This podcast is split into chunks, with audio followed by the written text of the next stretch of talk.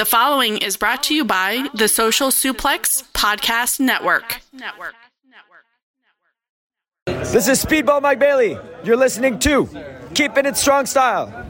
Yes. Yo, this is Rich Latta from One Nation Radio. This is brought to you by the Social Suplex Podcast Network. We present to you the Ace of Podcasts, keeping it strong style. Let's go. It's the Ace of Podcasts, keeping it strong style. Covering New Japan, they ready to hold it down. Jeremy Donovan and the young boy Josh come and hit a job out and bury all the frauds from the Tokyo Dome over to the G1. Social Suplex is the network where we can get it done. I'ma chill and let them have it, cause this is just an intro. Keeping the strong style, six stars from the get go, boy. Yeah, from Tampa Bay to the Tokyo Dome, this is Keeping It Strong Style with your hosts, Jeremy Donovan and the young boy Joshua Smith. And thank you for listening. Welcome to Keeping It Strong Style, the ASA podcast on the Social Suplex Podcast Network. Jeremy Donovan here with the young boy Josh Smith and the JML. On today's show, we'll preview the historic crossover pay per view and cover all this news in the world of New Japan Pro Wrestling. You can support our show by subscribing and following the Social Suplex Podcast Network or keeping a strong style on the podcast app of your choice and leaving a rating and review. You can also get the podcast over at socialsuplex.com. Check out our Pro Wrestling Tees store, prowrestlingtees.com slash social suplex. That's where you can get your official Keeping It Strong style t-shirt. If you enjoy this podcast, please consider making a one-time or monthly donation by visiting socialsuplex.com slash donate and clicking the donate button under the Keeping It Strong style logo.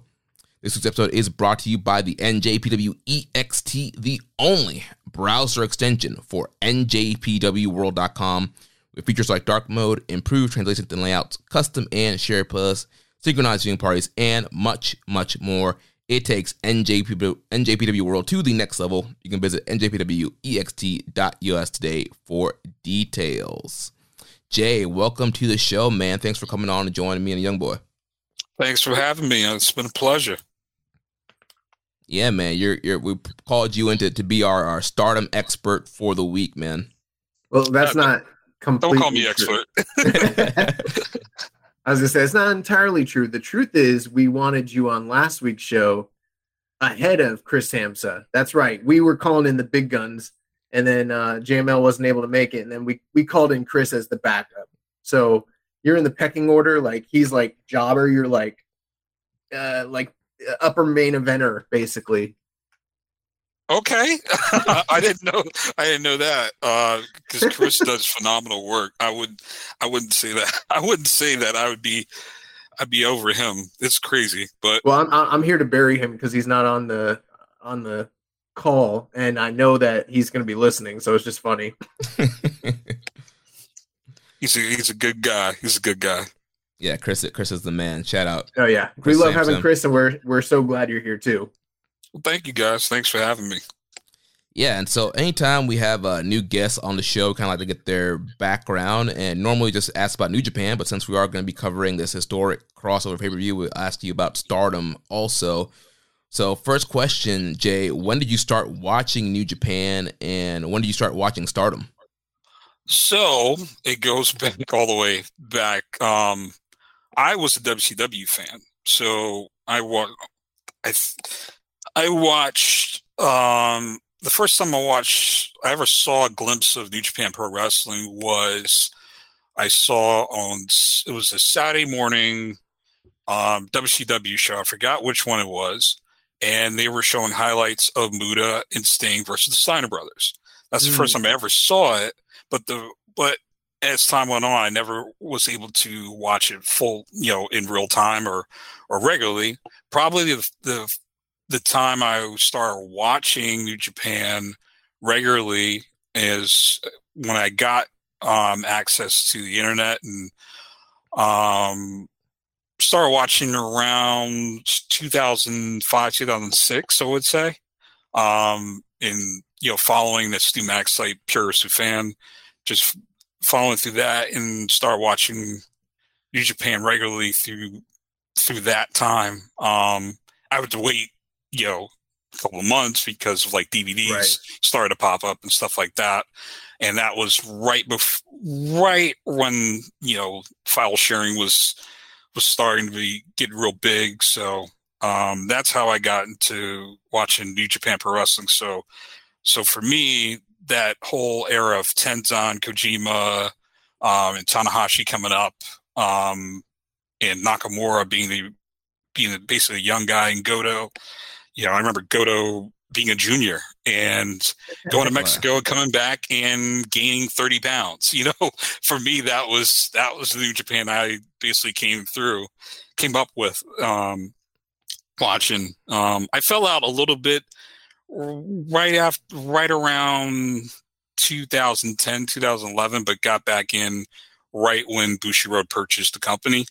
So, um, so and ever, ever since then, I've been watching uh, New Japan regularly. So, um, and you said with Stardom, Stardom, um, I started watching Stardom regularly in 2015. So the company that was started in 2011. So I was four years behind, but for for me watching Stardom, that was 2015. That's when, ironically, that was when the Yoshiko uh, Act Yasukawa incident happened. So what a way to to come in the ground ground floor of that. But started watching that, and it's I've been watching Stardom ever since. It's been up and down with me with my fandom in terms of Stardom. Um, there's times I've hated the company. Sometimes I love the company. love the company. Now I, I do I truly do love the product now. Um, but but yeah, for for and it's just it was really weird what happened in 2019 and for them to get bought by Bushiroad and things that happened behind the scenes, like almost getting bought by WWE.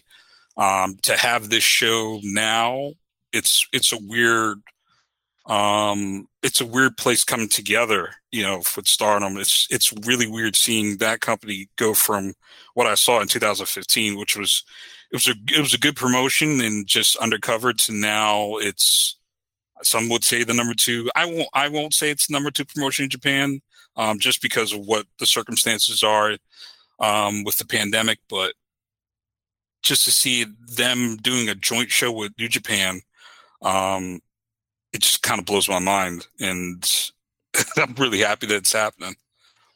Yeah, coming in um into the product in 2015, like you mentioned with that shoot incident, my understanding is that that's almost like a benchmark for a shift in how the entire culture and like work of the company was anyway. So it's it's almost like a fortunate time for you to have come in. Essentially, is my understanding.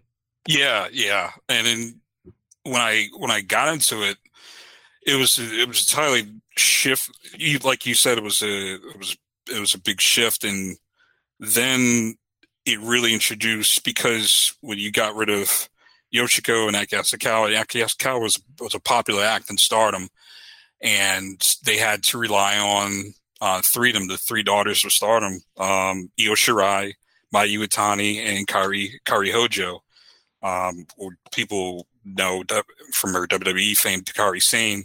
And ironically, on this show, we're about to preview. Two of them are going to face off in the main event. So um, to get on the gr- ground floor of that and watch them progress into what they are now um, just kind of blows me away. But I'm really fortunate that I got to see them in real time.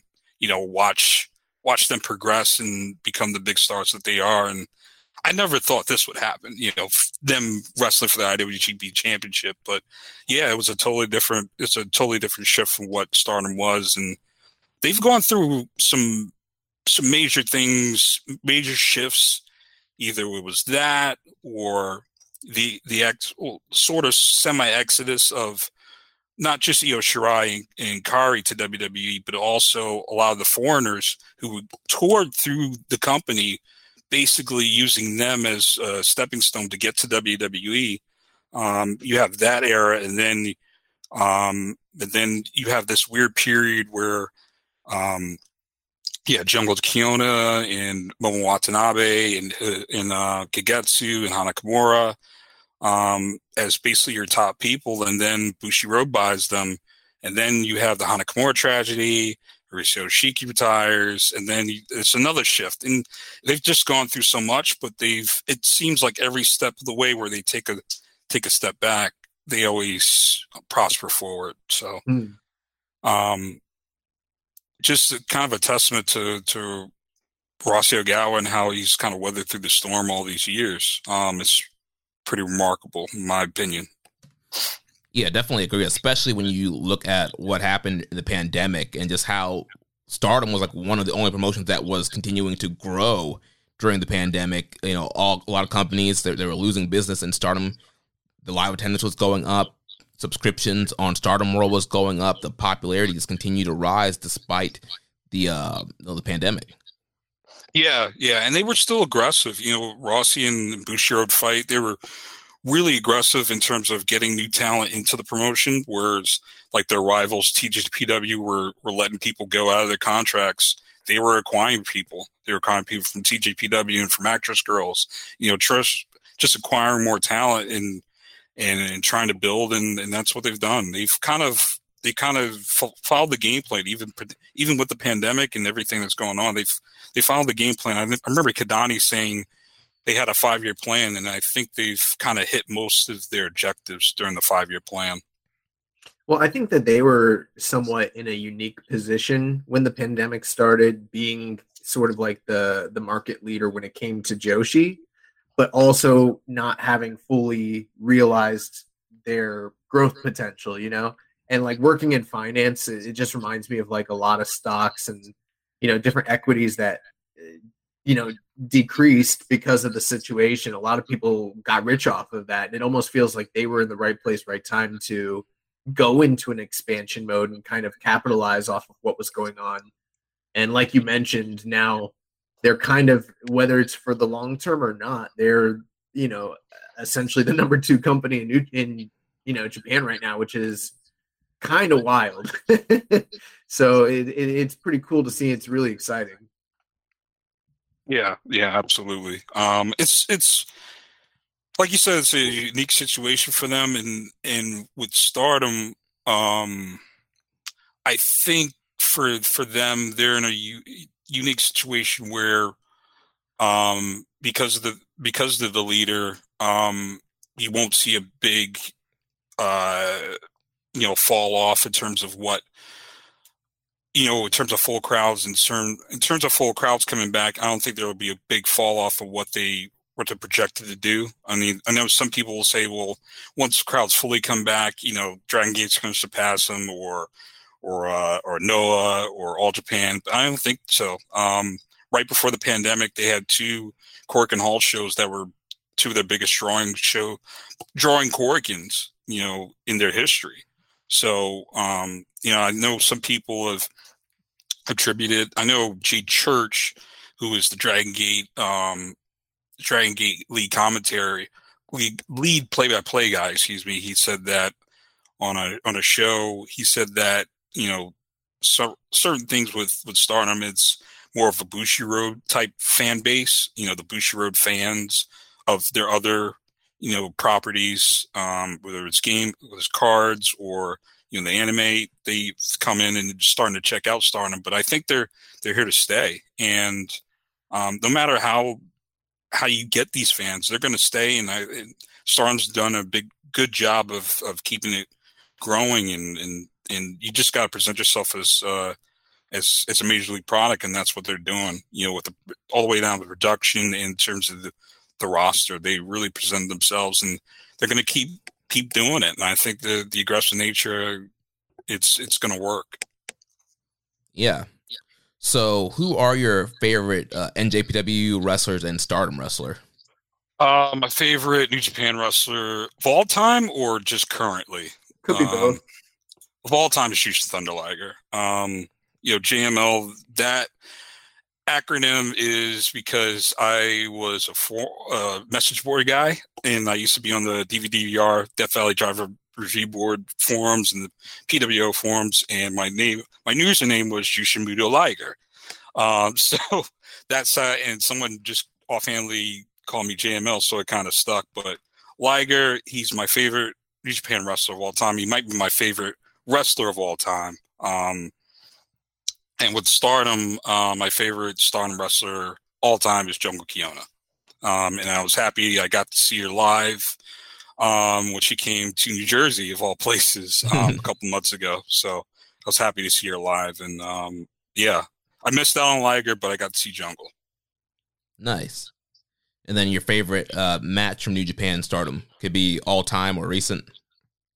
Uh, my favorite New Japan match of all time. You know, I got to watch, like I was mentioned before, I got to got to follow the, the follow New Japan regularly um, since 2006. But I did go back and watch watch some of the the the earlier matches and um, just my favorite match, just because of the spectacle of it, is Muta versus Liger from '96, um, mm. um, where where Liger becomes Kishin Liger and tries to stab stab stab Muta. So that's I've always been drawn to um, the different presentations of what New Japan has done over the years, and to me, it's one of the best spectacles they've ever done. Is just, yeah. and that was at Kobe World Hall. Um, just what they've done with with with with Liger and and Muta. Um, that was my favorite favorite um, New Japan match of all time. You know, it's, not the best match out of the I've ever seen from New Japan, but it's just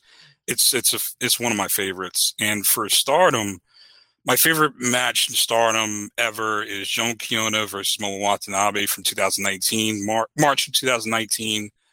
Um, it makes it sweeter because they've had a long rivalry with Jungle. Momo was her first match ever in the company, and she beat her.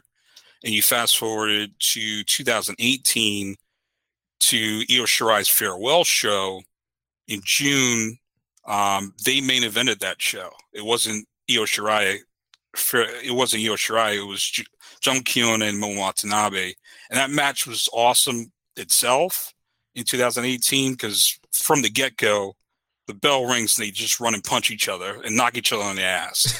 so, um, and they and they and it goes from there and escalates from there. But you build off that match, and she didn't. It was for the Wonder of Stardom title, and Jungle didn't win, but she gets the rematch in in in um, March of 2019. And to me, that for longest time, I thought that was the second greatest match in Stardom's history, um, the Jungle Momo match in 2019, where it, it, I've I've seen people describe the match as King's Road, and it, it it really is. It's really a King's Road style match. How the way they built it, built the the match up throughout the throughout throughout the the entire match. Excuse me, and um, with with um, Jungle, she lost again, and she lost in our hometown, which which sucks. But it's kind of a, a, recurring thing with Jungle. She's she's kind of been labeled as the Hirooki Goto or Tomoyoshi of of the of Stardom, or or even of all of Joshi. But um, to me, that to me that's my favorite Stardom match of all time. Um, that match, so it involves two of my favorite wrestlers. So there you go. Nice, man. Well, before we uh, get into historic crossover, real quick, why don't you tell our listeners uh, what you do with the uh, Wrestling Observer Hall of Fame ballot? Okay, so um, what I do is I am one half of the Wrestling Observer Hall of Fame tracker. Um, we do a public ballot tracker for the Wrestling Observer Hall of Fame. Um, basically, collect votes, public ballot votes that people post on on Twitter or on certain message boards or on Facebook. Uh, we collect those those ballots. We ta- we tally them up, and we try to. It's really more of exercise to project who's going to make it to the Hall of Fame. Um, it's we kind of modeled ourselves as the baseball tracker Hall of Fame, because um, with the Wrestling Observer Hall of Fame, it's not like the WWE Hall of Fame where only one person picks it, and that's Vince.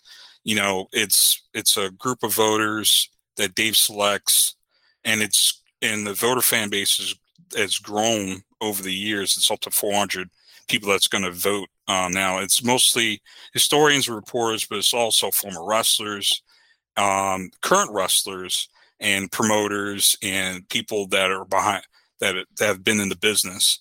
Um, they they vote for the Hall of Fame. It's been highly contested. It's, to me, it's that Hall of Fame is so is it's that Hall of Fame in the baseball baseball Hall of Fame are the most con- highly contested Hall of Fames to me um, through throughout combat sport, well, sports. And I wouldn't say baseball's combat sport, but throughout sports or, or entertainment.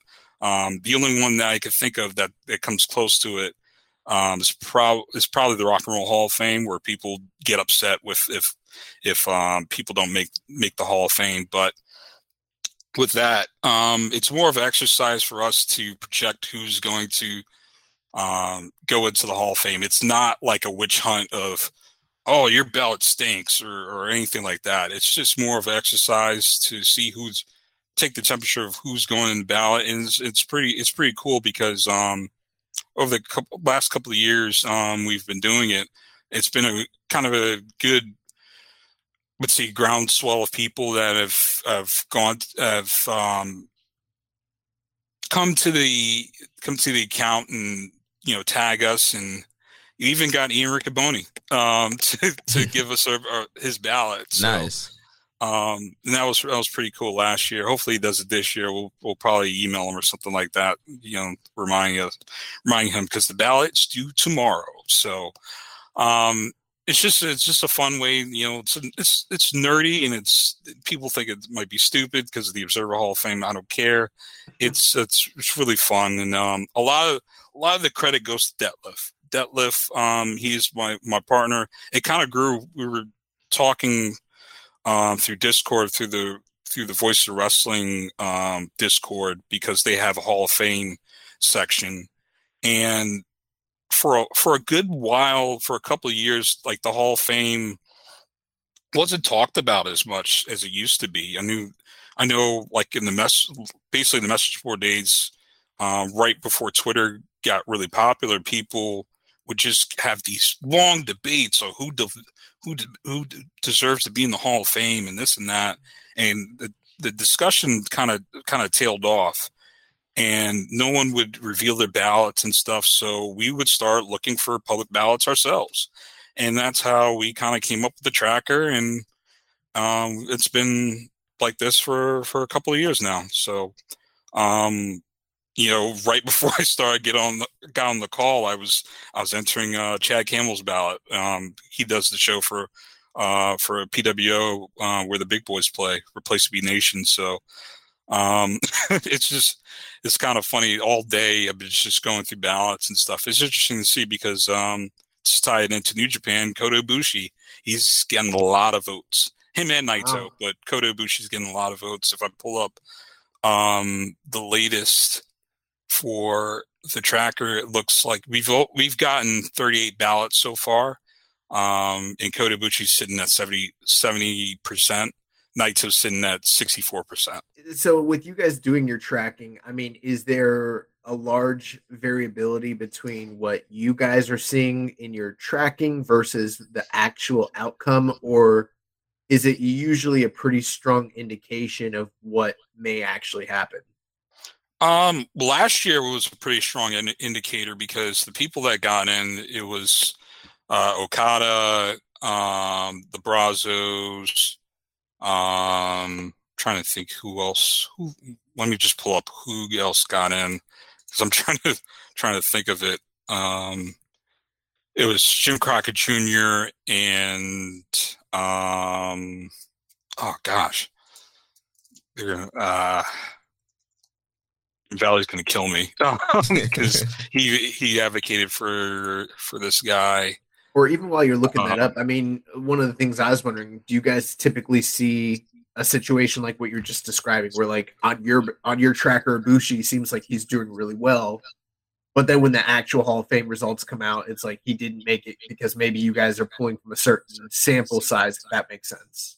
Yeah, yeah. So, and it was Don Owen. That's what I was thinking. Don mm. Owen and Jim Jim Valley. He's going to kill me for that, but um, because he advocates he he advocated for Don Owen so long. But um, yeah, when, when looking at it, I'm just looking at the ballot ballot last year now.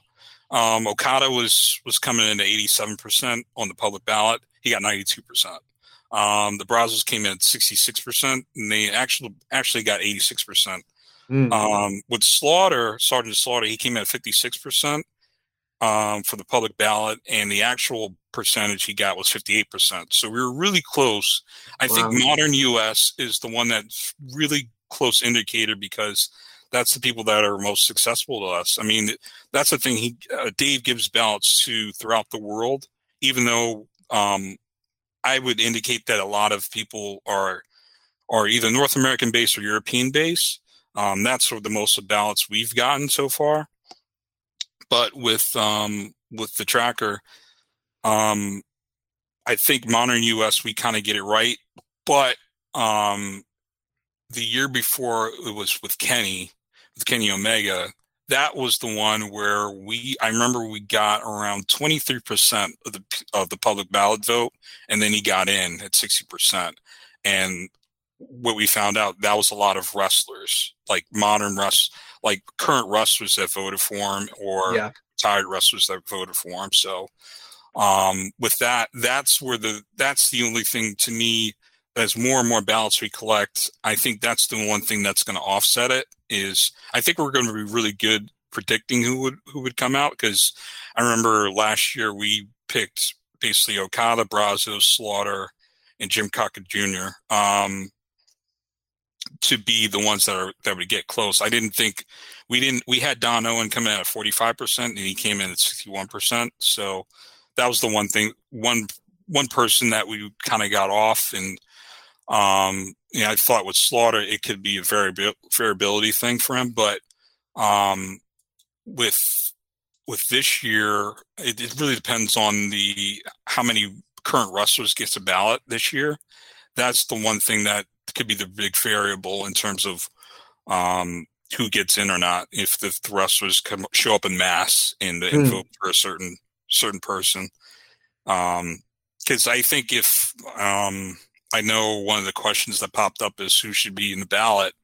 Uh, just the Japan region. I think if I personally think if Kenta and Kenta's never been on the ballot, I think if Kenta showed up on the ballot, I think he would get a groundswell of a lot of wrestlers, current wrestlers that would that would vote for him just because he was so innovative and, and people basically stole his stuff, stole his moves.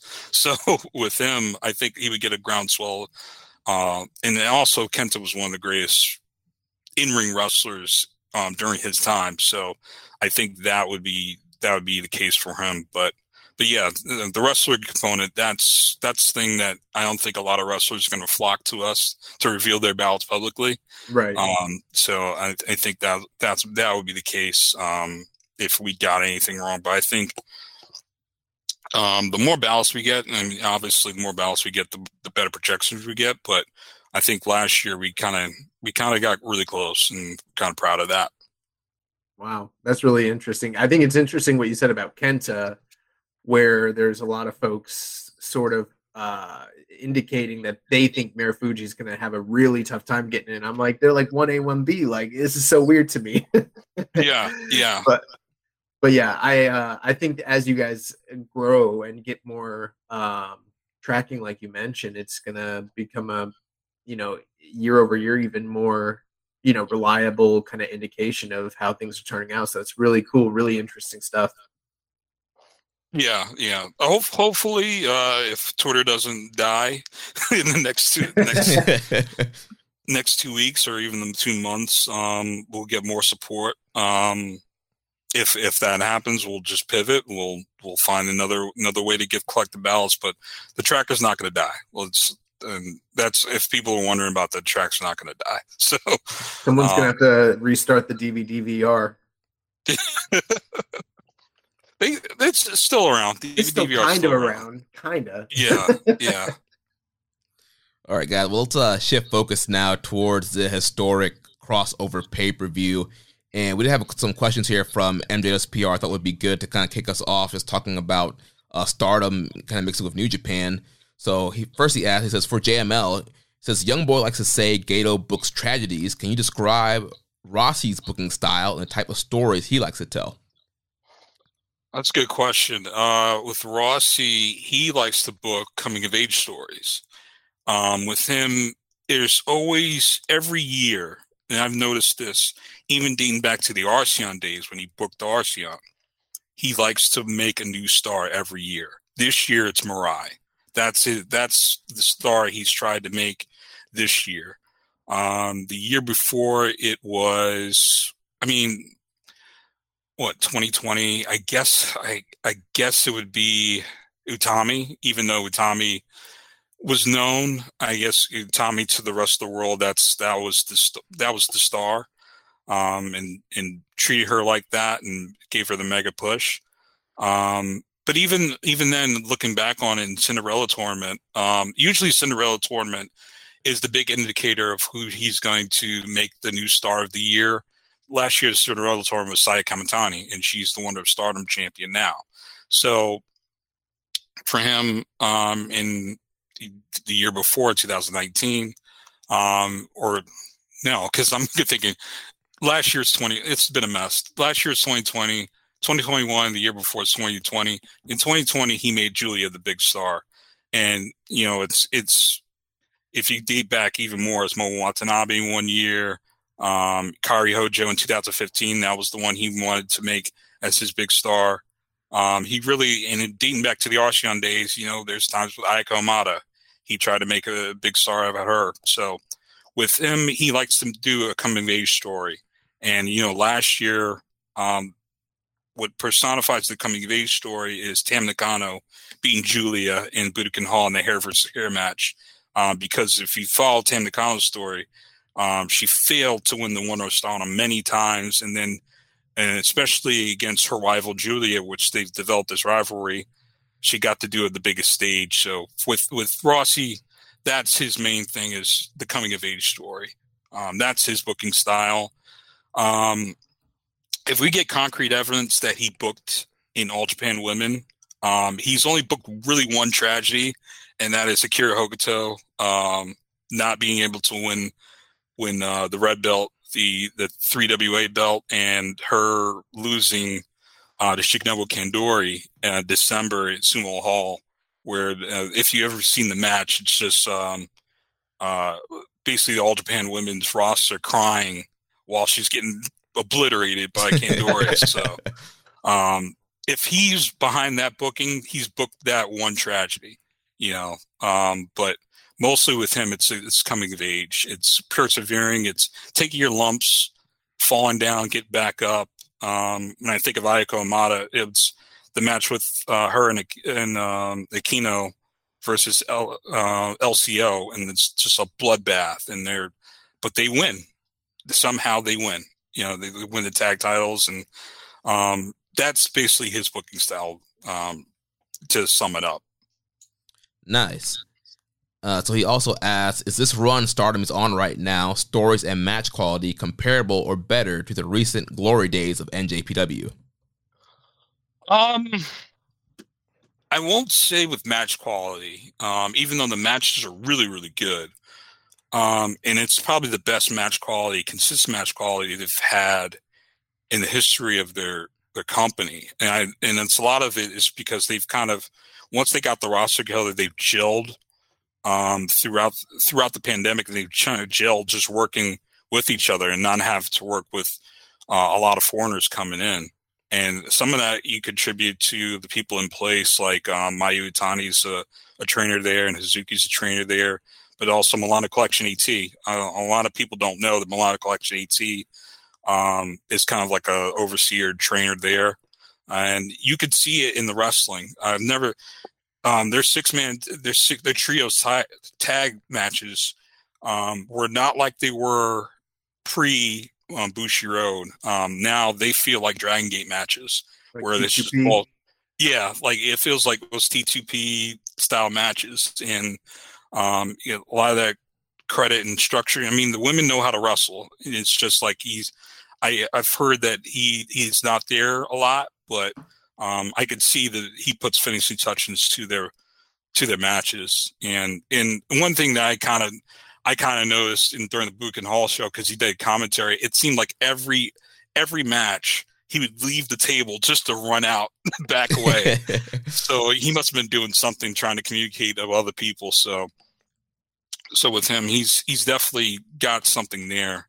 Um, but with match with match quality, it's not the level of New Japan, but um, it could get get there, but it's not quite up there. But I think the storytelling, it's right up there with New Japan. Um, and with with them, you know, to me, this, this a signifier for a good book, well book promotion is um, their stories up and down the card. Um, you mm-hmm. just look at just look at you know the AEW with their their sort of mini run. You know, you know when you have undercard acts like the acclaim getting over huge um, you got something there and it would Stardom you look up and down the roster and looking up and down uh, a random just pick any pay-per-view that they've done and god they've done so many pay-per-views. They're about to do 26 this year. Um, wow. But you look huh? I said wow. Yeah um, but you look up and down, there's there's a story every time, and there's entertaining entertaining characters throughout. I mean, just one that pops up is Saki Saki Kashima. Um, this wouldn't fly in American wrestling, but with her, it was a, like a subplot of her versus Syuri, her being extremely afraid of her during the during the five star Grand Prix. Um, I can I couldn't think of a, a wrestler during the during the G one who had a storyline like, "Hey, I'm definitely afraid of this other person that I'm about to wrestle. Pray for me. Um, I don't think that that would happen. Um, well, thinking about it, eh, Kenny was like that, but Kenny Kenny was like that against Minoru Suzuki, but he he basically wrestled, whereas uh, Saki Kashima was definitely afraid of Syuri, but it ended up beating her so with a roll up. So, um, with that, you have just up and down the up and down the roster. You have really good storylines with with the with the wrestlers involved, and I think that could be comparable to New Japan, um, because you know with New Japan, it can be a little bit uneven. It's a lot of it's top heavy in terms of the great storylines, but maybe down down card it's not that much. Whereas Stardom, there's there's always something interesting down the undercard, so that could be comparable to what it is. But the match quality, I wouldn't say um, is comparable. I did like the five star Grand Prix compared to some of the G1 stuff this year. Um, but I wouldn't say that um, they've matched they've matched match quality yet so far. Nice. Yeah, I've heard a lot of people saying how much they really love the five star Grand Prix this year compared to the G1. Uh, so, oh yeah, doing a, a, lot of great stuff over in Stardom. So we got the big historic crossover pay per view this weekend. New Japan and Stardom coming together to put this show on. So it's going to be on NJPW World through their pay per view model.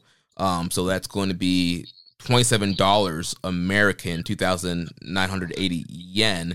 So you have to pay for that in addition to the uh, NJPW World uh, subscription that you pay. So we'll uh, go over the card here, and uh, Jay will definitely have you, you know, chime in a lot more on, on the Stardom wrestlers because we're not quite as familiar with them um, and then we'll you know run through the what show. What are you there. talking about? I, I watch Stardom. I know what's going on. Sure, you do. uh, so we have uh, two pre-show matches. Uh, so the first pre-show match is going to be an eight-man tag. We got the LA Dojo versus Noge Dojo. So we'll have Alex Coughlin, Clark Connors, Gabriel Kidd, and Kevin Knight. And they'll be taking on Kosei Fujita, Oscar Leube, and Ryo Oiwa and Yuto Nakashima. So this is Oscar's uh, big debut here. He's from Germany, and he originally joined the Fale Dojo in 2019. And then COVID happened. He had to go back to Germany to continue his training.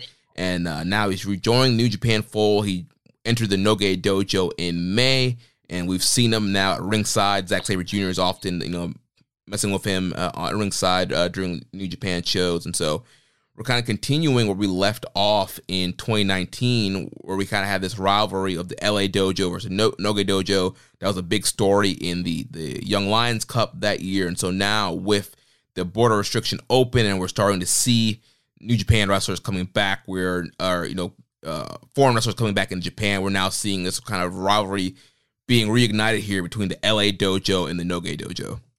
Well, the first thing I'll say is when that initial LA Dojo versus Noge Dojo feud was kind of transpiring back pre-pandemic. Um, LA Dojo was clearly the ones that were getting the upper hand, and ev- every single one of those guys was in the early infancy stages of their New Japan careers.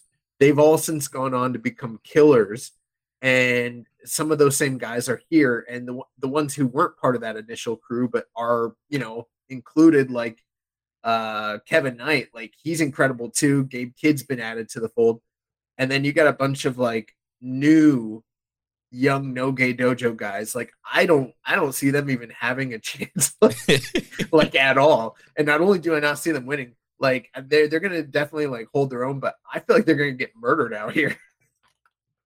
Yeah, I mean they got Coughlin, Connors, and Gabe Kidd. Like that that's like the, three of the toughest of the LA dojo right there. And Kevin Knight, he's been killing it on New Japan Strong here in America. First time uh, coming over to Japan. So yeah, I mean, I, yeah, I think the Noge Dojo they're about to get they're about to get rocked.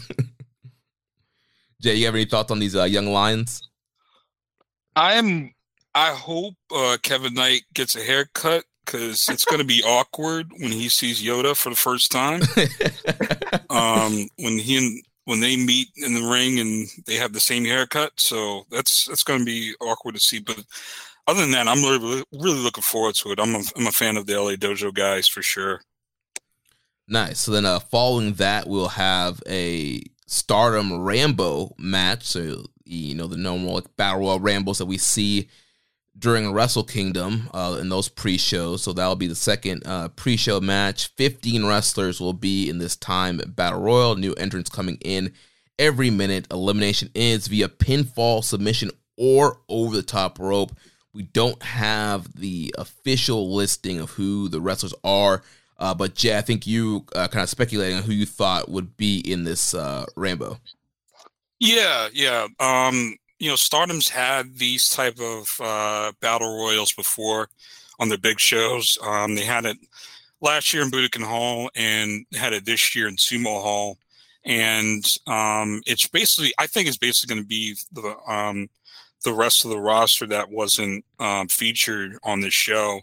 Um, the ones that come to mind are Saida, Koguma, uh, Hazuki, Momo Kohgo, uh, Maya Mizaki, Natsuko Tora, Saki Kashima, like I mentioned before, uh, Fukigen Death, Ruaka, uh, Waka Tsukiyama, The Pride of New York, um, Mirai, and Ami Sourei. Um, there's others. I, I could have included, uh, you know, the the twins, Hanan, Hina and Rena, um, but I don't know if they're going to f- uh, feature them. Maybe Hanan, um, because she she's coming off of a uh, a big run for a future Stardom Championship. Um, she's coming off that. Ami Sourei is now the future Stardom Champion, and I think that's gonna Hanan's gonna be someone to look out for in the next coming years. Someone that Rossy's gonna make a big star. Um, expect her to win Cinderella, Cinderella tournament in, in the next two years. Um, but also, so with Stardom, they've brought in outside people to come in for for their for their battle royals, and um, you know the one in Budokan Hall, they brought in Chigusa Nagayo and uh, Mima Shimoda, who New Japan fans have, have seen before in the backstage area, especially with Jay White. Um, you know Momoe Nakanishi from All Japan Women's fame. Um, also, Nanae Takahashi could be in there. Uh, you Saki, who's part of uh, Cosmic Angels. Um, there's there'd be a lot of people that that that they could bring in, um, but mostly it's going to be a lot of pe- a lot of people from the leftover over roster that hmm. wasn't featured on the show. My my feeling is uh, going into this as a complete, you, you know, basically outsider to stardom. I've got very limited uh, exposure. There's going to be a lot of New Japan fans, sort of like myself in the West, but also probably, you know, uh, from what I understand in Japan, there's a lot of like different wrestling camps of fandom. So with it being a crossover event, this is going to give them ex- give Stardom exposure to a lot of that larger New Japan audience if it was me, and I don't know if this is what they're going to do, but if if it was me, I probably wouldn't try and book too many of those uh you know legends unless you did want to you know get the the major pop for one or two of them but i would try to get most of my current roster on there even if just to kind of gain a little bit more exposure and familiarity with those names you know yeah i totally agree um you know to build, you know, to get the exposure. I think it's it's essential to get you know a spotlight on on some of the uh, some of the young talent that that's coming in. Um, uh, was it a week ago? They um, they did a a thing with uh, the YouTuber Fua Fua-chan. I don't know if you guys are are familiar with her, but um, she came in and did, did a match, and it was broadcasted on a TV show called Goretsu on Nippon TV, and they aired the entire match. But she was tagging with Hazuki, who's I think she's 24, but she's been with the company for a long time, so helped her out there. But also on the opposite, it was Sai Kamitani, who's still pretty young, even though she's um, she's got she's basically one of the top wrestlers in the company. And then it was uh, Hina, who is uh, I would say she's 17, I would say, but she's a really good really good wrestler and and really and it was really good that they had the spotlight on her to wrestle in front of um, basically in front of the country um, on that TV show. And you know, Rossy always does that, brings in a someone that you'll see down the line. And Hanan's twin, one of Hanan's twin sisters, like I mentioned her before. So uh, hopefully, hopefully the, the three sisters are getting into the into the battle royal. But um, even though like it, it could be really silly at times um i'll just forewarn you there that was gonna um, be that was gonna be my next question was the the layout of these just because like you know most of the ram most of new japan's rambos throughout history have been extremely subpar and they're just kind of throwaway matches they don't they're not laid out like some of your better battle royal like for instance, like uh, when I think of a really good pre-show battle royal, I think of like the all-in battle royal that was yeah. just laid out immaculately. Yeah. Yep. Yep. And I'm like, are we going to be getting something like that where these girls are all given a chance to shine and get their shit in, and we get to kind of get a, a feel for their character and all that, or is it going to be a New Japan, you know, slash just all of Puroresu Rambo because I've never seen a good battle royal in Japan at all, ever in any company. yeah, yeah. And last year, Ghana got a lot of blowback because Kikutaro was actually in the in the battle royal, and he was doing some creepy spots, and people people were not mm. happy. He was you know chasing the girls around and trying to doing doing weird hand signals, and people were not happy that he was he was part of the the battle royal. But like at the at the end of the battle royal, they basically kicked them out, and even the referee jumped in. So the, their battle royals get, can get really silly. So I'm just forewarning you and, and the rest of the New Japan fans. Um, if if you got up and get to get refreshments during this match, I wouldn't I wouldn't be offended. You know. All right, so let's uh, move on to the main card here. So the first show on the main card is going to be the Chaos team of Lio Rush, Tomohiro Ishii, Yo, and Yoshihashi taking on the House of Torture, Dick Togo, Evil, Sho, and Yujiro Takahashi. We got a question here from friend of the show, James Boyd over at One Nation Radio. He says, How damning is it that Bushiroad is trying to impress and Bullet Club such House of Tor House of Tor- Torture House of Torture representation is just one match and it's the first match on the main card? Well, I mean, um, you know, this match in particular is specifically designed to be a preview between Tag League, Super Junior Tag League, and World Tag League, and you've got Chaos and Bullet Club. It's a kind of a natural fit. Uh, I mean, there is the one positive you could say in that most wrestlers, if you can't go last, you want to go first, and this is technically the opener of the show.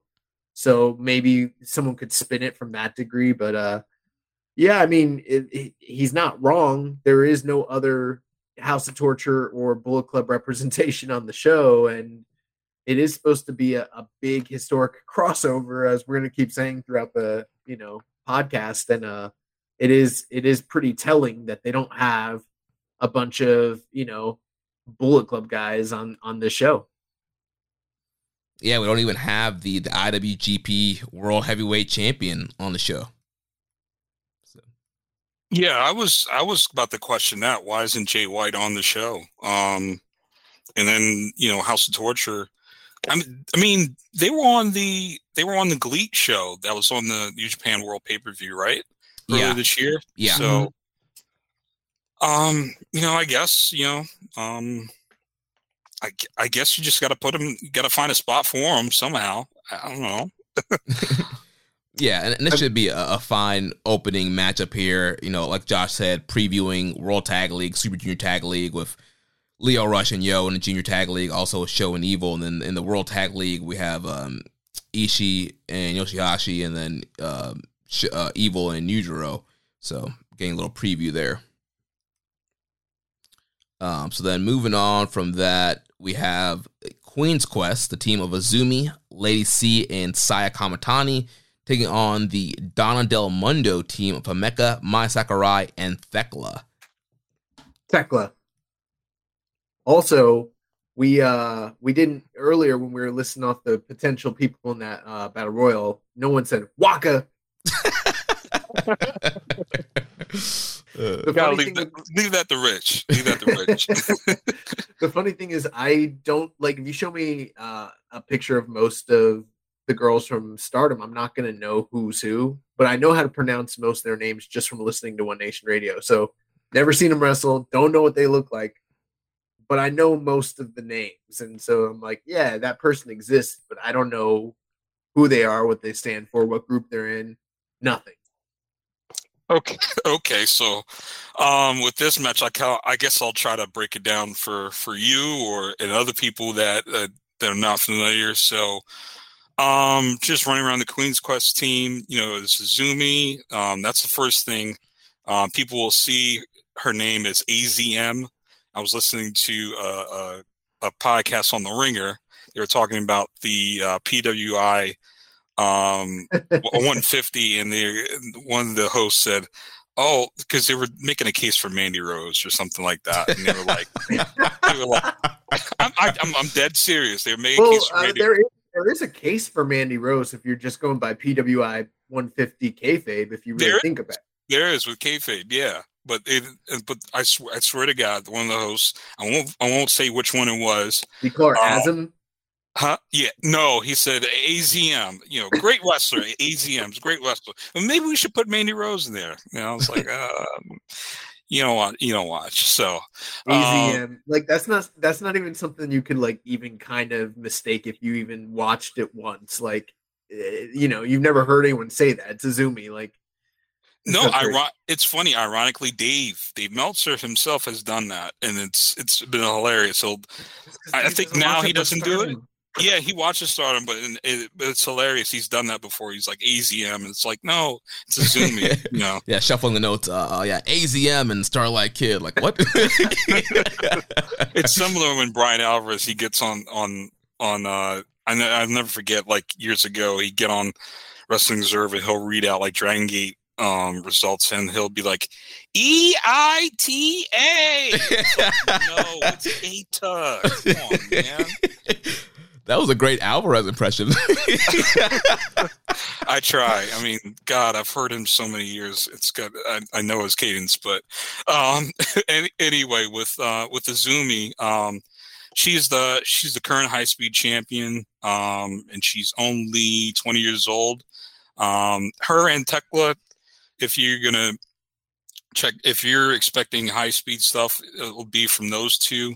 Um, they kind of have a little budding rivalry, and they'll meet up. They've faced each other before for the high speed title.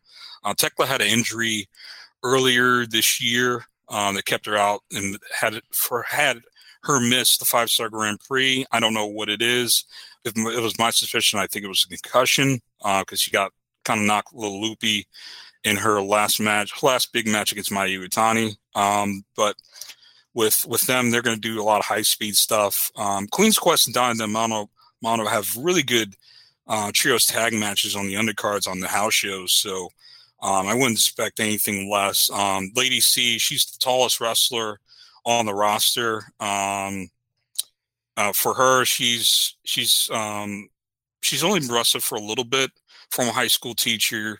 Um, I think she she was a home I think she was homeroom. She did homeroom. So, um, but for her, she's she's really tall, um, and she does a lot of baba chops. So um, you'll see her. And for people that actually, it, I think. Well, Josh, did you watch any of the pre-show starter matches on um, on the Wrestle Grand Slam show. Yes. So you've probably, if you saw the Stardom matches, you'll you've seen Lady C before. She's she was on uh, the first the first show. She teamed with uh, Maika, who will be on the on the show later. She's teamed up with her rookie Goto, but she was teamed up with Maika, and she was ironically she was facing against who is now is her stablemate in the same unit, Saya Kamitani. Um, that match was it was Lady C and Maika versus Mo Watanabe and Saya Kamitani. Um, if you if you remember that match, she was the tallest person in the, in the, in the match, doing choke slams and stuff, and she was really really young um, in her wrestling career. I mean, in in that match, so she's really improved. Um, she still do the baba chops and stuff like that, but she's the she's the tall one out of the group. And then you have Saya Kamitani, who is the one Stardom champion. She's having a career year for herself. Some people say she's the best wrestler in Stardom. You'll get to see her, and if if you've you've had to see her, um, she does the the Phoenix Splash from mm-hmm. from the top rope. So you've probably seen her before, and she'll probably win. I, my prediction she'll win again this year um, in in this match. And then you have Himeka, who's the second tallest in in in Stardom. So Lady C and Himeka will go at it. Um, and then Mai Sakurai, she's in the Don Mondo group. Uh, ironically, um, Mai Sakurai and Lady C, they're actually tagging together um, in the in the Stardom Goddesses, uh, the Goddesses Tag League, which is kind of like the, your World Tag League or Real World Tag League equivalent in Stardom, and they're te- teaming together because they ran out of uh, stablemates to tag with, so they're teaming, and their team name is My Fair Lady. So that's when is that tournament? Uh, it's going on right now. Like, okay. um, so they're currently tagging together, and they're going to be opposite one another during this match. Yeah, but the storyline is they don't get along. They clearly don't get along, and they've lost. They've lost the opening matches they've had, and um, on the pay per view. If you watch the pay per view before, um, I and and another thing, they're have Stardom's having a pay per view before this show. their Gold Rush pay per view is the day is literally the night before in Osaka.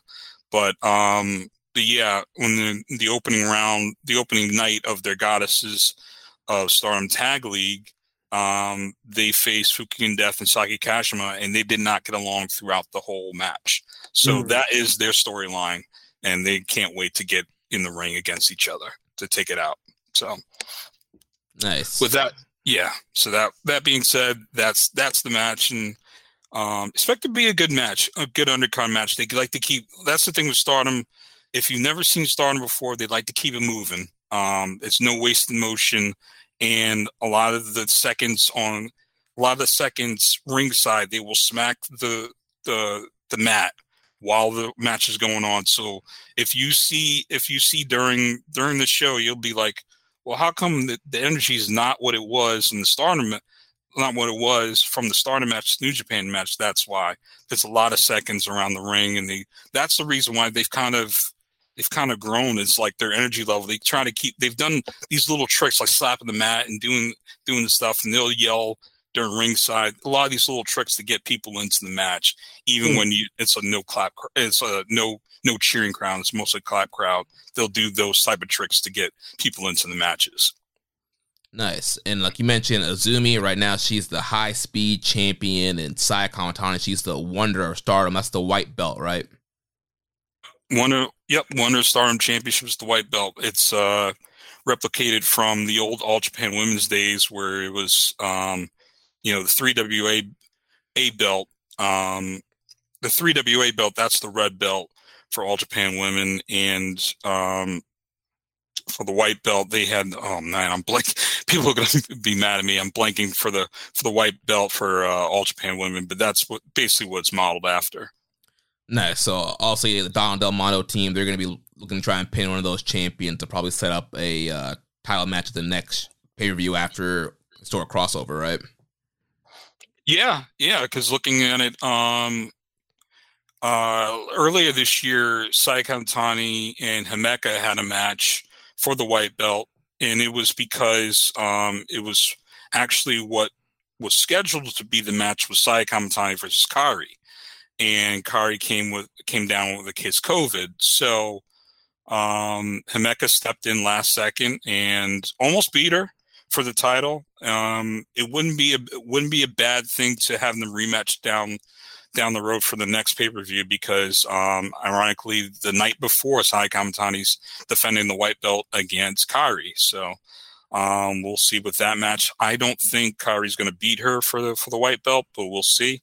Um, they do have, I think, five pay per views coming down the pipe. So for Stardom, so they need another white belt challenger, and Himeka would be a good choice. Either her or Thekla. I don't think Mai Sakurai would would be is, is ready for that position to be like in the semi main event, but Thekla is, and so is Himeka. You know, Himeka has proved it before. I think the old white belt was the All Pacific. All Pacific, yeah, it was All Pacific title. Yep. I, I cage matched it. so moving on to the next match, we'll have the first mixed tag team match of the evening. So Shuri will be teaming up with Filthy Tom Lawler to take on Julia and Zack Sabre Jr. So this is going to be your standard mixed tag rules. Uh, when um, a man tags a woman, the other woman has to come in. So it's only woman and woman competing, men on men competing in these mixed uh, tag match actions. And so, like I mentioned, Shuri and Tom Lawler against Julia and Zack Sabre Jr. here in this matchup. Uh, we know Shuri and Lawler both have uh, MMA background um, and then Sabre and Julia both kind of very um, technical wrestlers and seem personality wise seem to kind of blend together. I think uh actually no. You know what? Never mind. I was gonna say, well, technically it might be still considered, but I was gonna say this might be the first ever mixed tag team match in New Japan history. But that really only depends if you count the tags, including Joanie Laurer from back in the 2000s. But if you I don't know if you count that because there was no other women on the opposite end. So this may technically be the first traditional mixed tag match in New Japan's history, really. Yeah, I was going to say that with uh, the Joanie Laurer and Chyna matches. Yeah, a good point. Yeah. So how are we feeling about these uh, teams, Jay? Um, it's going to be entertaining because I don't think I the whole thing with the mixed tag rules, I think that's going to be out the window um, with with these matches. Well, maybe not. Um, in terms of maybe this match will be out the window because you know indications. You know, Julia's Julie wants to smack Tom Lawler so bad, but you know maybe the other matches they'll stick to it. But I think this one it kind of goes out the window. Um, I know Karen Peterson; she was on Post Wrestling, and she she said like this is the one where everybody kind of has the similar body types and similar heights and weights, so they kind of get away with it. In terms of Shuri. she she's tall and, and Julia's tall, so they they can kind of get away with with doing stuff with with with Tom and Zack. But um, with this match, you know, Shuri, uh, I think Shuri's gonna Shuri's gonna have a handful, you know, um, coming coming down the road because uh, Julia I think with Stardom fans, you know, it's going to be a preview. It's their preview for their big title match. You know how you know how last in Battle on that was kind of a preview with Okada and Itama with with Kenta and uh, Jay White. This is kind of for them. This is their big preview match for for the December pay per view at Sumo Hall. It's going to be Julia versus Shuri for the for the red belt title. Um, and for them, um, hopefully they'll get some spotlight. You know, I I know the build up with with Filthy Tom and Zack's been kind of kind of funny with the with the whole the record record stuff thing, but yeah, um, with with Shuri and, and Julia, it's a lot more serious because you know Julia basically brought Shuri in by storyline into the into Stardom into the promotion, and you know Shuri's kind of done a Shingo in terms of winning the world title under under the the current leader and you know Shingo hasn't broken off with LIJ, but but Shuri has with with her group with Donna Del Mondo forming God's Eye with Shuri, and and they faced each other earlier in the year at Sumo Hall, and it was a great match. Um, but this time with Julia winning the five star Grand Prix, uh, we'll, we'll double back on it, and it's one of the better matches of the year, and and to just get a preview, they always work well together. Um, Shuri and, and Julia, even when they have to face each other in tags and stuff. So I wouldn't expect something less, anything less. Um, I think Filthy Tom's going to bring entertainment value, but then they the the point is to get over this match and to to see how how big you can make this red belt title title match going forward. So just so I can kind of gauge everything, it's kind of interesting. Where it's like for the New Japan fans, sure they're familiar with Tom Lawler and Zack Sabre, but it, and obviously both guys are so technically, uh, you know, capable, and we've seen them kind of go at it, especially during the G1 on the undercard tags and everything like that. But it's primarily like a com- like you mentioned, like a comedic sort of one upsmanship sort of storyline where you know one of them loves boy george one of them loves you know george michael and then kind of paired up with them you've got shuri and julia which is like literally a title program for the top prize in all of you know joshi and star and in stardom. So it's kind of funny in that way where it's like the guys are sort of the back seat to the girls in this particular match. And the way I'm looking at it, unless they're gonna do something crazy, it it probably looks like a you know strong um regular filthy Tom Lawler is gonna be the, the one taking the one, two, three in this match. So they're they're sort of the pin eaters for the girls in this match when you really break it down. Yeah, yeah, I would think so. And you know, with Filthy Tom, he loves stardom. You know, anybody who listened to him on on an F4W daily. He he really loves loves promotion. He got got a chance to watch it during when he was over at the G1. So he wouldn't. I I, I got a feeling he wouldn't mind taking a couple uh, taking a pin here in this situation. Well, it's yeah. not even that there's anything wrong with that. It's just such a it because this is like an unknown. You don't know what to expect going into it, you know. But then you look at it on paper, you're like, oh dang, like I, I guess that that that's what this is. Like essentially, Zack and Tom are the juniors. yeah, yeah.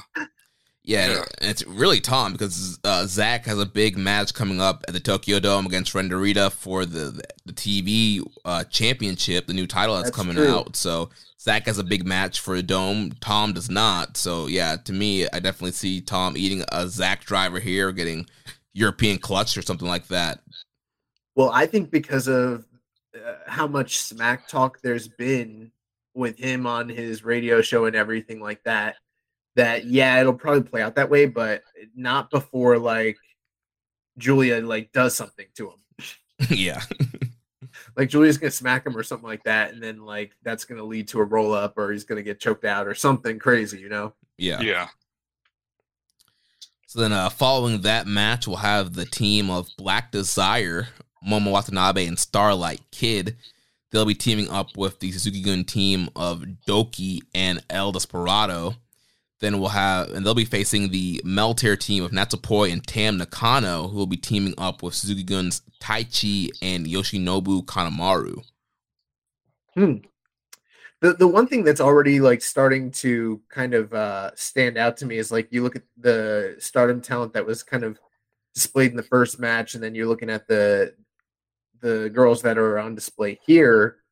And not to take anything away from, you know, Douki, Despi, Taichi, and Kanemaru, but they're really, it feels like so far trying to put their best foot forward and highlight their biggest stars in this crossover event. Whereas like New Japan's definitely using big names from the domestic side, but they're not necessarily the biggest stars teaming with them. So I almost wonder if this is going to be something to again put more shine and spotlight on the smaller brand stardom.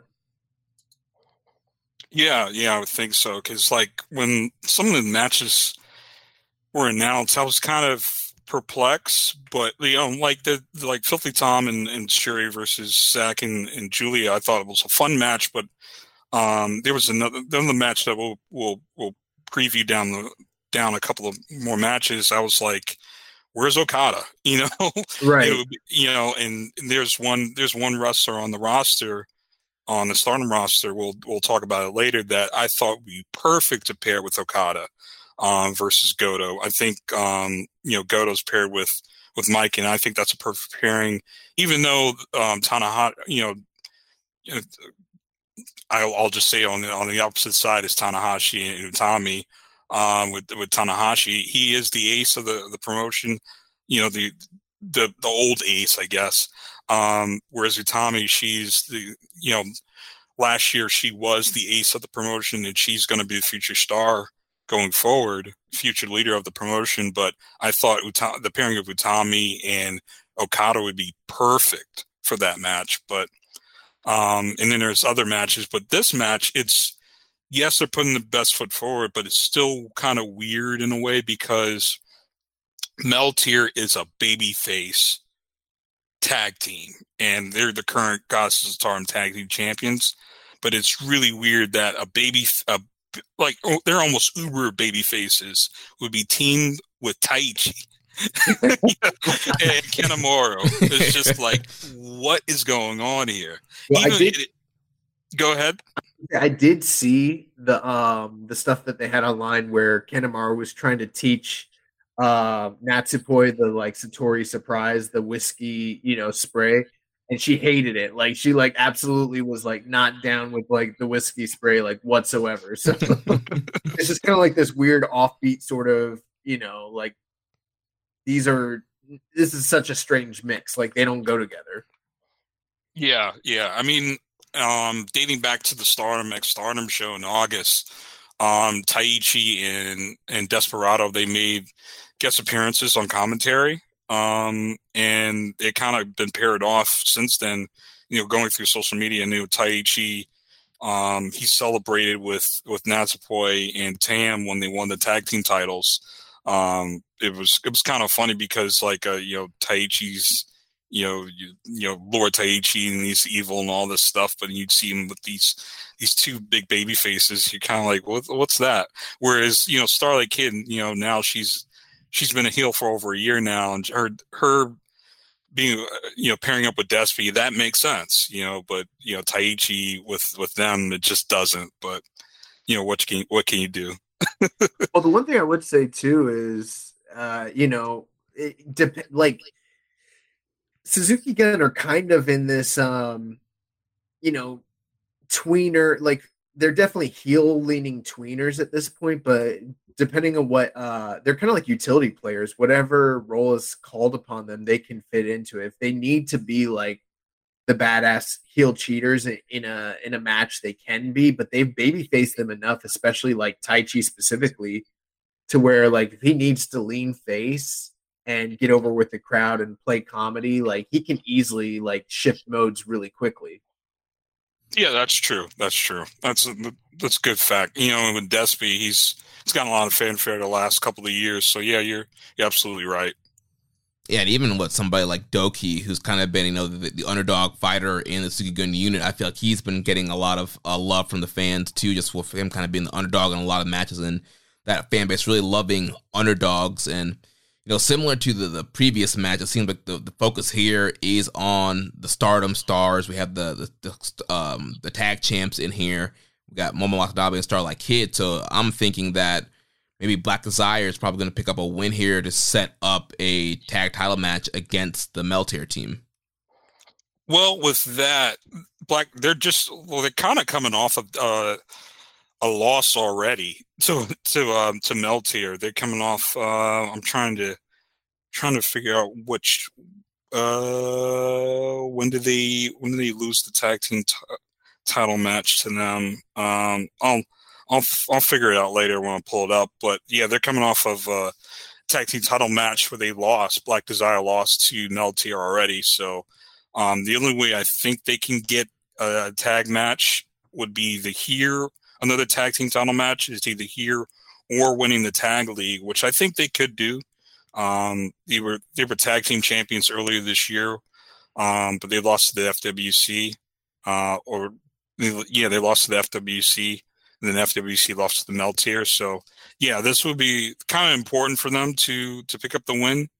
Um, you know, Black Desire here, but um, we'll see. I, I still have them kind of winning the, the the tag league, but we'll we'll we'll see how that goes. Well, one of the things I would say for someone like me that's kind of intriguing about this whole entire prospect is because I'm not that familiar with um, a lot of the like stardom wrestlers. I don't really know who like typically if I just looked at this on paper, I would tell you right out the gate, Douki's going to be the pin eater just because it's Douki and he's the lowest man in the totem pole. And that may still be the case, but because I'm not as familiar with the dynamics between these teams, then it kind of just makes things a little bit more unpredictable for someone like me coming into it fresh. Like I don't have those presuppositions about what will or won't unfold, even if a, a lot of this is like quote unquote preview tags, it still just kind of leaves that intrigue for me because I don't know who's winning and losing. Yeah, yeah, and I just pulled it up. They, it's just it's just so many so many shows, but they lost on the November third show for a pay per view. Black Desire did against uh, Meltear. So with the way that they book, is it likely that they could get a rematch by winning here, or is it sort of like they've already lost. They're kind of out of the picture, and this is just kind of like a showcase match. Uh, it's kind of like a showcase match. I mean, you could still build off of that. I mean, um, it's funny because uh, the way the the the storyline that how Meltear even came together was basically booked off of rematches. Um, if anybody anybody heard about the Natsupoi Tam Nakano cage match, um, that was the first match this year of their sort of mini rivalry because they they had a rematch at Korakuen Hall a couple days later. So um, for them, you could book the way of getting a rematch for the tag titles. Um, I just think because of of um, tag league, I think you there's a lot more scenarios coming along, um, especially right now with tag league going on. So the way it's looking based on everyone's descriptions, um, I mean, Black Desire is probably not in line for a title shot, and they're teaming with Douki, so it's not looking good for this team. yeah, yeah. Um, yeah, the New Japan audience should be also somewhat familiar with Tam Nakano and Natsupoi. So Tam, she made her New Japan debut teaming with Mayu Iwatani, uh, taking on Shirin Julia at the pre-show of Wrestle Kingdom 15 and then she teamed with Saya at Wrestle Kingdom 16 against uh, Mayu and Starlight Kid. And then Natsupoi uh, was at the Wrestle Kingdom 15 pre-show dark match, teaming with Himeka and Maika to take on Utami, Azumi, and Saya. So there'll be some familiarity there um, with the New Japan audience. Tam, leader of um, her stable, Cosmic Angels. Uh, Natsupoi, part of that stable. Um, so yeah, like you were saying, it definitely seems like yeah they're probably gonna have the champs go over strong here, um, considering that they already recently defeated Black Desire. Yeah, yeah, and I, will say this: um, watch out for fans. Are fans, like I said, of you know, I'm a fan of Jushin Thunder Liger. Somebody who I I think could have um not not his type of career, but somewhat similar projection to Starlight Kid in terms of the women's side. Um, when she comes out, she has like a variation of the Liger mask um, under her mask, which is like resembles the Tiger Mask mask. Um, and with her, with with with with Starlight Kid, she kind of wrestles like Liger a little bit, really aggressive. Ever since she's turned heel, she's been really aggressive. She's small. She's going to be one of the smallest people on the in the match, but she work, works really aggressive and works good on top. So just keep in mind if you it's the first time you ever seen Starlight Kid, and also she's a high speed wrestler. Um, there's going to be some sequences with her and Natsupoi, kind of gonna blow your mind. Um, hopefully that be incorporated with stuff like Douki and, and Kanemaru could do.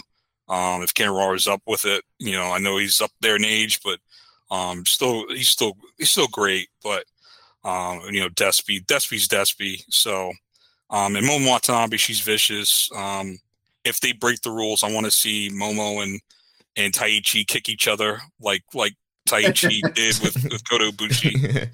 I, I, that's what I want to see. So I think it's going to be entertaining. Like up and down the show, I think it's not a lot of a lot of bad matches up and down this show. There's with, one match that I think is going to be really bad, but uh, we'll get to that later. Uh, with before we move on to the next match, one question I have you've mentioned a couple times. Obviously, the rules are the, the women wrestle the women, the men wrestle the men.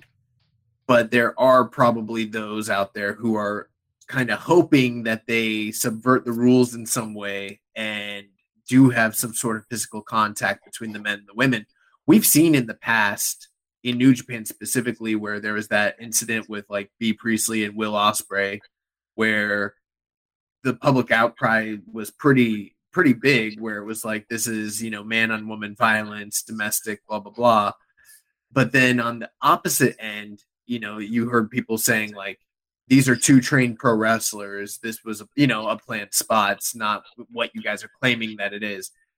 Do you feel like there's going to be a camp dissatisfied one way or the other, whether they do or don't do man and women contact in a you know professional wrestling setting here? I think so. I think there's there's going to be always going to be a segment of fans that just not going to like it. I mean, there's going to be a section of fans that just don't like women's wrestling. Period. So they're not they're going to be like, why why are the women on the show in the first place? But um, you know, you see that with all all types of sports. You know, you know, I know I know Josh, you're a big boxing fan, and there's you know a lot of people's just kind of turn their nose up at and women's boxing, but you know it's been on the rise this year, especially. Yeah. Um, but some people said like, yo, I just don't want to watch women punch each other in the face. It's just not. I'll never do that. You know, and um, and just with the man on woman violence, I think that that's it could creep up here with, with new with the New Japan Storm show, but um, if I think if you do it well enough, um, you could subvert it and, and and make it. And I think it'll be played more for comedy, but um, I don't think it's going to be that serious or that heinous. Um, they could do like the Ronda Rousey Triple H thing, where you know he bows up, but then ends up selling like death when when she attacks him. You know, they could do something like that if they really wanted to, and Yeah, no one and no one yeah. seemed to be upset about that across the board. right. Yeah, yeah. I don't think there's. I don't even through any of the matches. I don't think there's going to be a spot like. I don't know. Remember that viral viral spot that went where I run around with um with Cedric Alexander and, and Candice LeRae. Oh where yeah, the, the backbreaker. yeah, yeah. I don't think there's going to be like that. Um, I hope there's not. Um, just because you know Twitter's Twitter's already a mess, and it's just going to make it a, a big mess coming down the road. But um, I don't think there's going to be anything like that coming in. I think it's going to be more of uh, the women hit the men, and it's going to be either played for laughs or it's going to be a key spot in the match. But but Um, what about the opposite way? If they don't do it, are there going to be you know how how big is the outcry going to be for those who are like, dang, I wish they wouldn't have like handled this with kid gloves and they actually let them you know do something. Uh, I don't know. I don't think it's going to be that. I don't. I don't know. Um, I don't think there's going to be that big of an outcry from that from that section of the, the audience. Um, I I think because that that type of audience are not, is not going to watch the show. Ironically, I think uh, that type of audience is not going to it's not going to watch the show. Um, I think they they're more sorted towards more of the indies, even in the Japanese indies, they're more sorted towards that stuff, not. But I think that type of crowd is is really more. Well, of- I, I didn't even mean like intergender fans. What I kind of meant Yeah. was like, you know, for instance, like people that are fans of both brands, I think are probably clamoring for, you know, the interactions between the, the characters from both brands that they like. You know what I mean? yeah, Yeah. yeah, yeah, I don't know. I don't know how that's going to work, but um, it's it's exciting either way because we just don't know really what they're gonna do. Yeah, yeah. So I don't know. Um, that's a, it's a good question. I'm just, uh, I don't know, because I I feel like the that the intergender crowd, the intergender fan crowd, they're not gonna watch. I don't think they're gonna watch the flocking to watch the show, but maybe they are. Maybe I don't know. Well, uh, one last thing on this match, I just wanted to give a shout out to Momo Watanabe. That's been one of my favorite Stardom wrestlers. I saw her at the uh, the New York WrestleMania weekend show, the uh, American Dream 2019 in Big Apple. She defended the Wonder Stardom title against Utami, and like ever since then, I, I've Momo has been one of my favorites. So looking forward to seeing her action here. Momo wears the white and the blue. She used to. She used to, yeah. Okay. So I like Momo a lot. I like Starlight Kid a lot too, and yeah, th- this one's gonna be good. Yeah, Yeah. she used she used to. Um, she turned heel last year. Oh, I, I saw the turn. Yeah, yeah, yeah. That's yeah, right. she yeah she's down. and that turn didn't make sense because they wrestled each other, and then yeah, Yeah, then she started hitting people with chairs. yeah. Very Dragon Gate esque. Very Dragon Gate esque. Um, but yeah, now she's dyed her hair blonde. She wears purple now. Um, she has a wrench that she puts in her kick pads. Well, yeah, why isn't she teaming with Sho? This makes no sense. yeah. You would think you would think she'd be teaming with Sho, but she's not. Um, I think she does the the uh the wrench spot a lot better than you know Sho with his antics. But um, yeah, I'm, I'm surprised we didn't get tagged with Sho. So There's a, there's a lot of people out there that, that do a lot of things better than Sho.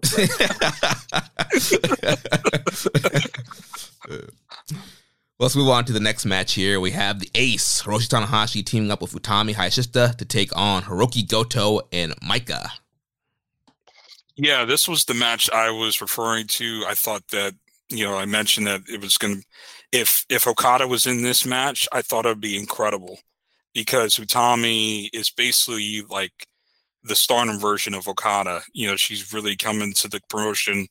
Um, ever since she she came in in her first match, she had a first match against Jungle Kyona and, and Russell Tool. Like a uh, was it 15 or 20 minute time limit, and it was sort of it was really impressive and you know former judoka and um, she's really progressed in her maturation as a wrestler and even in terms of the looks that she's presented herself I think she's really become Okada-esque in in the promotion and she's going to be a top player for years to come um, and I think um, you know Tanahashi's Tanahashi's the the former ace, and you know he's a legend in New Japan. But I, I was that's one, and I love Tanahashi. I think he's he's actually like if if if Liger didn't exist, he'd be my my favorite um, New Japan wrestler of all time. But um, with him teamed with Utami, um, I thought Okada would be perfect against Goto and Micah um, in this spot, but um, wasn't wasn't wasn't a B. Wasn't a B. It's also uh, very interesting too, just looking at you know the card and some of your notes here, how some people have some big matches the the day before that Gold Rush pay per view, and how that the implications of that kind of play into the next night. So Utami, she's challenging Shuri for the red title the night before the Gold Rush, but clearly it seems like the main like direction they're going is Julia and Shuri. So it's almost kind of giving away that match result there, thinking that Shuri's just going to retain to kind of build up the Julia match. Yeah, Yeah. I, knew that the pay per view was happening, but I thought for some reason it was the next day. So I thought that this was in many ways previewing the big show, which I've heard from people that are in the know that that's going to be on paper looks to be even better than this show. But the fact that it's happening first, I do I do think that's kind of strange because what if hypothetically, I'm not saying it's going to happen, but like what if Utami did win? Then she's the red champion going into this match. Mm-hmm. Mm-hmm. And it's it's really weird. And um, ever since Utami's lost the belt um, in December against Shuri, she's been basically he's she's been down pushed. Um, she's been deep pushed down the card, and um, it's really weird because I thought um, last year was a really star making year for Utami. They, she was booked really really strong. Um, one of the best best red belt reigns in the company's history. And now that she's kind of been an afterthought um, throughout the year. I mean, she got she got a little bit of her mojo back um, through the five star Grand Prix and such, and then she'll have this match against Shuri because she picked up a win against Shuri on the second night of the five star Grand Prix. So that's why she's having the title match. But you know, it, it does give it away that she's not going to win it. Um, Shuri and Julia is the match that everybody's basically clamoring for on Sumo Hall. I mean, Utami and well, the thing about it is Utami versus Julia is a, has been protected for so long. Um, I think if they ever run a big building like Budokan Hall or something even bigger, that will be the match. Utami versus Julia. That will be the match that everybody. That will be the main event match that draws the draws the fans, and that match has been protected for for a couple of years now. Um, I don't think they'll run it this year for for Sumo Hall just because Um, you have it's been advertised already that Julie and Syuri gonna are are gonna face Julie and Syuri gonna face each other, but um, that's something if if if you're looking to get into Stardom, that's the one big match. If you hear that match, Utami versus Julia, run and watch that match immediately. Nice, yeah, definitely looking forward to to that one coming up. Um, so then following that matchup, the uh, eighth well, match. What what's the prediction on this one? Because I don't know what what we're looking at here. Oh, um, with Micah, Micah um, is sort of like is sort of becoming the Goto of Stardom. Um, she's a really good wrestler, um, but it's never won a big singles title. Um, she hasn't won a big. She hasn't even won a big tournament. Um, in her career. I mean, she, dating back with her, she was a big standout. Uh, she was trained by Taka Michinoku, at just Tap out. Um, her first ever match was against Mima Shimoda, and she won. So um, with her and Utami, they have um, they came in right at the same time, kind of debuting in the, in the same time period, and even wrestled against each other as rookies. And they have had they had at the time they had similar looks. Um, both judoka um, and they've had a, a, budding rivalry ever since, and they've wrestled each other um, throughout the years. And with her and Maika, that's it's another rivalry match coming into into this match. Whereas uh, Goto and, and Tanahashi do have history, but not like what what Utami and, and Maika have, which they're still building their own rivalry uh, down the road. Whereas whereas Tanahashi and Goto, it's it's they're, it's towards the end. It. Yeah, they've already had it, and so again, like you like Josh said before, it's kind of showcasing. It's, it's showcasing the the, uh, the what's going on with Stardom, pushing them to the front. I don't think uh, I don't think Goto or Tanahashi are going to take the fall here. I think Maika is taking the fall, so there's a, the guys are not going to be taking the pins, but um, Maika is taking the pin here. But yeah, this is going to be mostly a showcase for for what Tommy and Julie and um, I want to say Julie, Tommy and Maika could do here in this match. Yeah, it seems like yeah, Maika's kind of doomed here, being the Goto All Stardom, teaming with Goto. So yeah, definitely doesn't seem their chances are very good. Yeah, I do like that Maika has been taking shots at uh, Tanahashi uh, through social media. Um, you know, Tanahashi's birthday came was was was recently happened recently, and uh, in a tweet, Maika uh, a quote tweeted him said, "Wow, one year older than my mother. Happy birthday." so there's is one. I like I like the I like the the going back and forth. You know, basically the the women calling calling each other calling the guys old and stuff like that. So it's it's been pretty funny. Well, uh, moving on to the next match on the card, we have the LIJ team of Bushi, Hiromu, Sanada, Shingo, and Tetsuya Naito. They'll be taking on the United Empire team of Francesco Akira, Lord Gideon Grey, Kyle Fletcher, Mark Davis, and TJP. So it's kind of a uh, continuation of the LIJ and United Empire feud that's been kind of going on the last several months, especially uh, with Naito and Will Ospreay, who just recently had a U.S. title match. So we're kind of seeing the, the aftermath of that kind of play out here with the, this multi-man matchup here. Yeah, yeah, and um, I know I heard listening to you guys before, and you were talking about Lord Gideon Grey, and you were like, your wife came in and she was just like, "Ew." Yeah, uh, yeah. you know, Lord Gideon Grey, he kind of he kind of gives off that. Um, I've been entertained by him. Uh, I'm not gonna lie when he does his introductions, and um, I you know I saw the um, not on, on a battle on him, but the the the the night before on Osaka where he just comes in. I was surprised how many people were like like happy to see him. You know? Yeah, he, he's gotten over very quickly with that domestic audience. His, I think, his antics in the ring, his presence, the way that he announces the United Empire, just his whole role since being in Japan. The, the domestic audience has really been eating that up and really behind him. In and Hall, you, you get these huge Gideon Grey chants on those nights where they were allowed to cheer, and yeah, they're they're super into him. Yeah, yeah, and I like the United Empire. I know a lot of people they say what whatever they want about Will Ospreay or even I mean TJP, but Um, they're a good unit. I like I like the I like what they've done um, the past year and a half. Just uh, you know you know Francesco you know Francesco Akira and TJP. They're a really good tag team, and you know you know Kyle Davis and you know Aussie Open. They're Kyle Davis, and Mark Kyle Mark Davis and Kyle Fletcher. Um, getting tongue tied here. They're a really good tag team, and I've really enjoyed United Empire as a whole, up and down with with Cobb and O-Khan and, and Ospreay. Um, the, every time I watch them, they're pretty much breath breath of fresh air. And then previewing this match, you know, LIJ matches. I could watch a hundred LIJ multi-man tag matches. I'm never bored by them because they always they're always fun. They're always fun to me, and and I, it's it's not going to be it's not going to be it's not going to be a bore or a skip for me. I always always stick through and watch those. Every time I come through watch an undercard, I always watch the LIJ match. Yeah, I think um today in 2022's New Japan landscape, these are the two best teams at doing the multi-man match.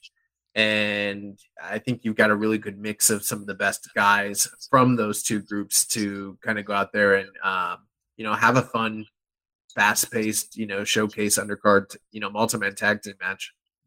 Yeah, and United Empire, they're one of my favorite factions right now in New Japan. I really love what they've done with the faction over the last year. Add a, a lot of new members, really you know strengthening that unit there, and they've are right up there, like Josh mentioned, with LIJ and kind of being one of these great teams. No matter who you put in that multi-man match, whether it be you know six man, eight man, ten man tag, whoever you throw in there, you get these very high paced, very entertaining matches and you know, TJP and Akira, the Catch 22 team, you know, they're the junior tag team champions right now. They've picked up a lot of momentum very quickly, you know, teaming together and winning those titles, and they've formed an excellent tag team. Then obviously you got Aussie Open, who have they've had a you know wonderful year this year with all over the world, especially with their matches against um, FTR recently at the Royal Quest show. Um, so yeah, United Empire, they're they're a breath of fresh air in New Japan right now. They're just an awesome unit, and I like what they're doing. And so yeah, it should be a great preview match here. I'm sure we'll continue to see, you know, the, the antics with uh, Naito and Gideon Grey continue here throughout the the Battle Autumn tour.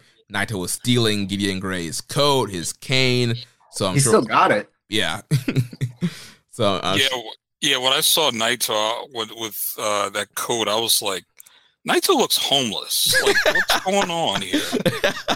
Like, like I uh, then I found out he stole Gideon Grey's coat. I was like, oh, that makes sense. But it just it looks it's hilarious. You know, with the he comes out with the coat, the LIJ T-shirt.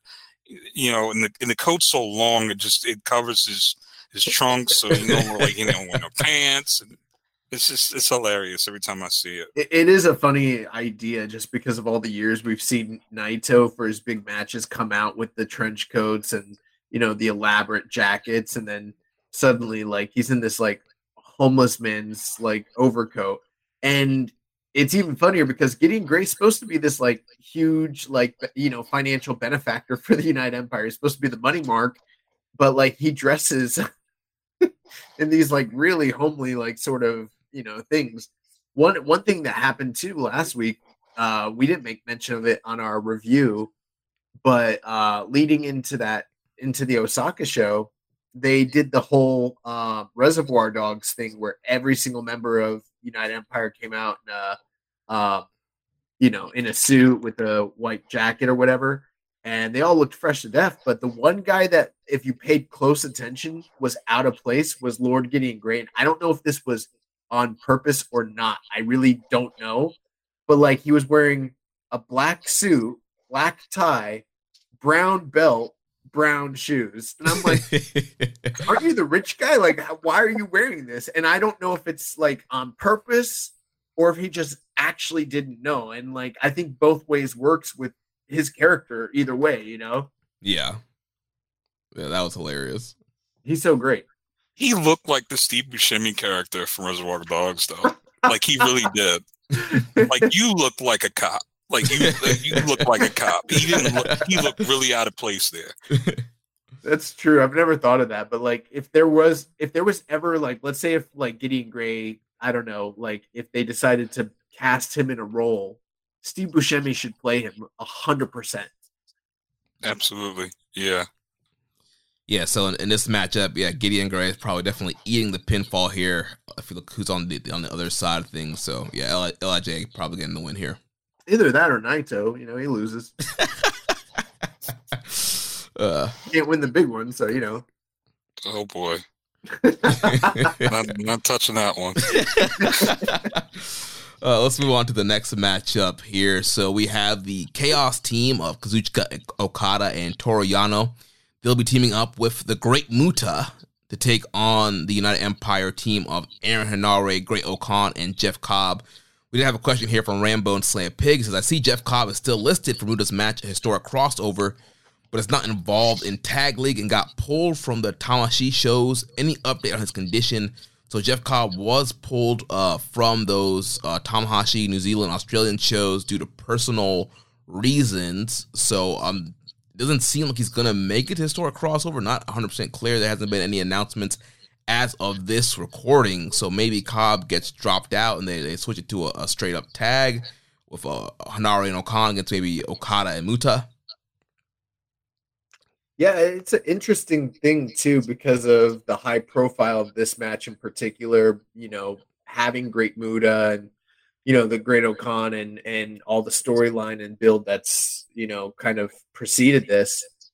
You would think that eh, by this point, with us knowing that Cobb is out, they would have made some sort of announcement. But you know, it's not always New Japan's strong suit to uh, always 100% of the time have perfect communication when it comes to stuff like this.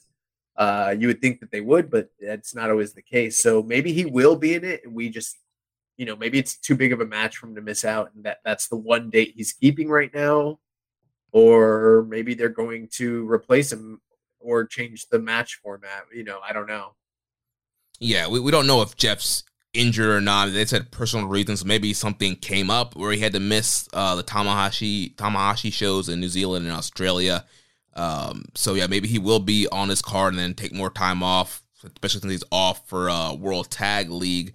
Um, but yeah, this whole match came together with the the TV title tournament when O-Khan was facing Toru Yano in the first round match, and lights went off went back on. Great Muta was there, made his surprise uh, return to New Japan, shooting the, the green mist at O-Khan's face, causing him to lose to Toru Yano in that TV title tournament. And we've seen this little like weird rivalry develop between the Great Muta and Great-O-Khan based off of them teaming together in Noah and Muta's misting O-Khan there. And so we're just kind of seeing this thread continue throughout Muta's retirement tour, having this feud with the Great-O-Khan and then um, you know Okada wanting a team with Muta and and Yano very thankful for the help there. So that's how that team kind of came together. And then of course O-Khan, part of the United Empire, calling in Aaron Henare and Jeff Cobb here to to get this six man tag. Now I'm going to ask you guys this: Is this because I saw people saying, "Well, this is technically might be Muta's last uh last match in New Japan"? I don't think so. I think I don't think so personally. Do you think that this is foreshadowing a program with him in O-Khan at the Dome? Um. So my only thinking with that is like he's got that match on one one against uh Nakamura, right? Mm-hmm. So maybe he can't keep that Tokyo Dome date, but you might be right. I, I don't think that that's outside of the realm of possibility. I'm wondering if he's angling to get into a match with Okada. Could be. Jeremy's like kind of shaking his head, but I think once you look at it on paper and you start thinking about it and you think about like Muta's track record, like th- this might just all be a swerve to get Okada and Muta in a match together before he bows out, which I don't even think he's actually going to bow out anyways. Like I remember a few years ago, I don't know if you guys recall this, but like he did the whole tour where it was like this is the final time he's going to use the moonsault, and there were like yeah. six matches. Yeah, yeah. And then and then and then and then after that, it was like I'm doing another tour, but this time it's the last time Keiji Muto uses the the moon moonsault. final moon moonsault. Yep. he did like a second tour under the other character's name. And then after it was all over and all those people paid the money and they thought that they saw his final moon moonsaults, he kept doing it. so like I have no reason to believe that this whole entire tour and you know all the dates and yada yada like I don't even think that he's really retiring personally. I, I don't think so either. I have I've had a you know you know Muta was Muta and Liger were my gateways into and basically and for a lot of people was my gateways to Japanese wrestling. But you know with Muta you know recently I just uh, it's kind of soured my leg his legacy to me. And my thinking is is that Muta is not going to do. I thought the best thing for Muta um, these last couple of years, and I know it was probably too expensive for you know for him to run was that Pro Wrestling Masters promotion. I thought that was I I was one of the few people that enjoyed it. I watched it was like kind of like you know you're watching like senior tour wrestling. You know it's it, you know you can see all the seniors. You see Riki Choshu come out and maybe Fujinami come out. Um, I know Liger did a match there. You know, it's kind of what Dradition is at this point, really. Yeah, yeah. And I thought, um, because it used to air on Gaora TV, and I uh, probably like once every two months or once every three months. And I, I really, I kind of enjoyed it. It's something you just put on the TV while you're doing stuff and just watching. You see all the old guys come out, and Korakuen would always be packed, always be packed for those shows, and and they always react big to all the old guys coming in. And um, I thought that was going to be his lane, just bringing in old guys in in do go that route. You know, Dradition Dradition's more. You know, it's more Fujinami's thing. You'll you'll see you'll see more of the slow grappling stuff, whereas um, where Pro Wrestling Masters is more kind of entertainment based. Um, they brought in a lot of other people, but um, you know, to vary up the card, but it was more of an entertaining entertainment, and I thought that was Muto's you know lane to do and um it's not been that and Noah's kind of pivoted themselves as the senior tour of wrestling in terms of that so um you know it, it's kind of it's kind of weird and it's because you know, I think that, uh, you know, go ahead yeah. That that whole idea of the masters tour and all these guys going out and um you know playing themselves but like older versions of themselves that kind of reminds me of like uh you hear the stories of like in the 90s back in like in the the UK all the like uh the vacation like wrestling promotions where you had like fake X Pac, yeah. fake Undertaker. yes, it's like the same idea. like you see the guys coming out to play the characters that they used to be, but they actually are the guys that played them. So it's like it's not that far off from that. yeah, yeah. But you know, with Noah, like they they have a bunch of guys. Um, you know, get you probably guys probably talked about. They got a bunch of young guys that they could they can go with, but they're still going with these big older stars. And you know, I I enjoy I enjoy Noah's product. I enjoy the commentary team. Um, I enjoy I enjoy the production. I think Noah has the best production value, even even kind of beats New Japan in, in certain ways. Um, it does. Yeah but um but with this Muta thing, like it's just it's really turned me sour to, to everything that he's done lately. It's just it's not. I mean, it, there. I won't say there hasn't been entertaining matches. The Kiyomiya match was was entertaining. Even the Go match, um, where he won the belt, was kind of sort of entertaining. But um, it's just been over and over, and and I know what they're trying to do, especially with um, ABEMA, ABEMA TV. Um, you know, I'm.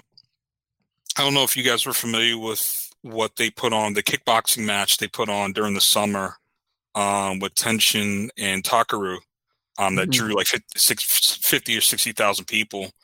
Those seats were going insane um, in terms of just um, high, you know, lots of lots of um, high high price seating at ringside and stuff like that. I wonder if they're going to go that route because, um, you know, around that that around that fight, there was like something I've never seen before in terms of a Tokyo Dome seating, where they they were bringing luxury chairs into the into the arena mm. for ringside seats. I wonder if if, if ABEMA and Cyberfight's going to do the same in terms of of doing it for for Muta's retirement show.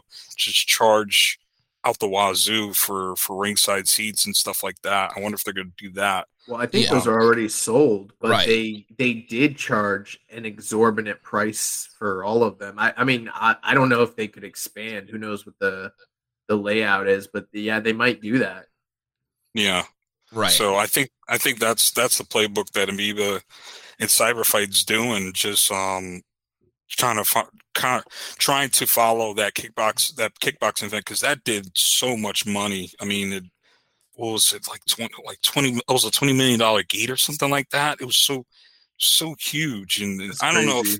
I don't know if this I don't know if Muta is a big star in Japan, but I don't know if it's going to be to this extent where they're going to pack in you know for, even 40,000 people. I don't think it's going to touch that, but um I just wondering what what's going to be the end game for it because you know we know he's not going to re- fully retire, but yeah, and I, I think I think the thing is, yeah, like you mentioning just like the gate and the money. I think Muta is realizing like how much money these you know final quote unquote shows are doing, and I'm sure Mhm. after we see the gate from that you know big January first show with Nakamura, like I'm sure he's gonna con- like kind of continue to find ways. To, oh yeah, I'm gonna do this my real real like retirement tour, and it's gonna kind of continue to extend.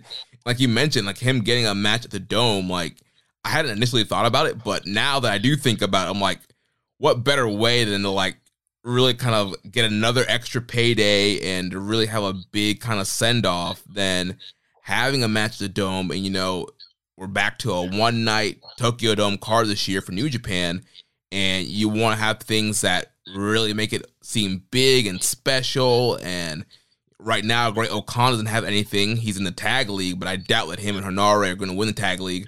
Um, so a big spot for Great-O-Khan could be to have that big last quote unquote last singles match for Great Muta in the dome for New Japan.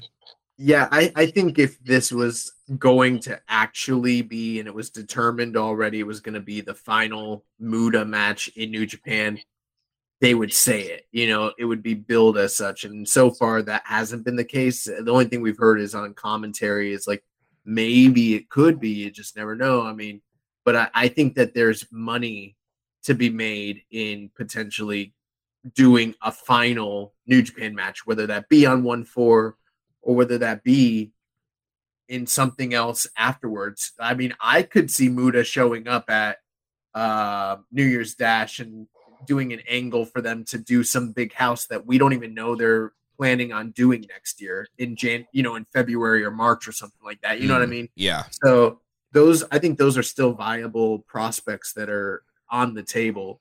Um, but one one other thing I just want to make mention is uh, I was watching Noah today because obviously that that's the uh, recommended match of the or the excursion match of the week, and my girlfriend was there watching it, and she's like, "Why does this look better than New Japan?"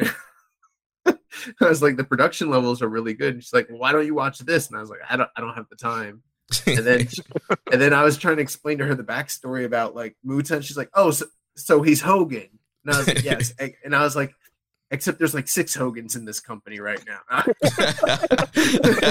was like, "I was like, the reason I don't watch is because you know they got Eddie and you know Jericho and Ray and all those guys. You know they're holding them down, and they got Nash, Hall, and you know Flair and Hogan and Macho Man on top right now." It's it's like TNA Hogan era where you had all you know main event Mafia, Hogan, Steiner, all those guys pushing down AJ and Joe and Daniels. Oh, it's so funny. yeah, you should have been like, sit down. Let me tell you about Cass Vegeta. No, because if I did that, her eyes would just roll over and be like, "All right, I'm done with this." all you gotta show is him, him getting knocked out in Pride, the Wanderlei Silva knockout. That's all you got to do. Uh, I I don't care. I love Fujita. Like that's the that's the one guy. That's the one old guy. I'll give the pass to. I don't care what anyone says. Like, is he unprofessional? Yes. Like, you know, it, it does- does he is he not that big of a star? Like, yes. Like, but I don't care. I love Fujita. Oh, one other thing too. I want before we move on, and you were making a great point, Jeremy, about um, as time goes on, Muta is seeing that there's like more and more money to be made. But it, like, let's not forget that before jumping to Noah, he wasn't drawing for years and years and years and years, and it's like just the perfect culmination of like time and opportunity that's created the scenario that we're in right now.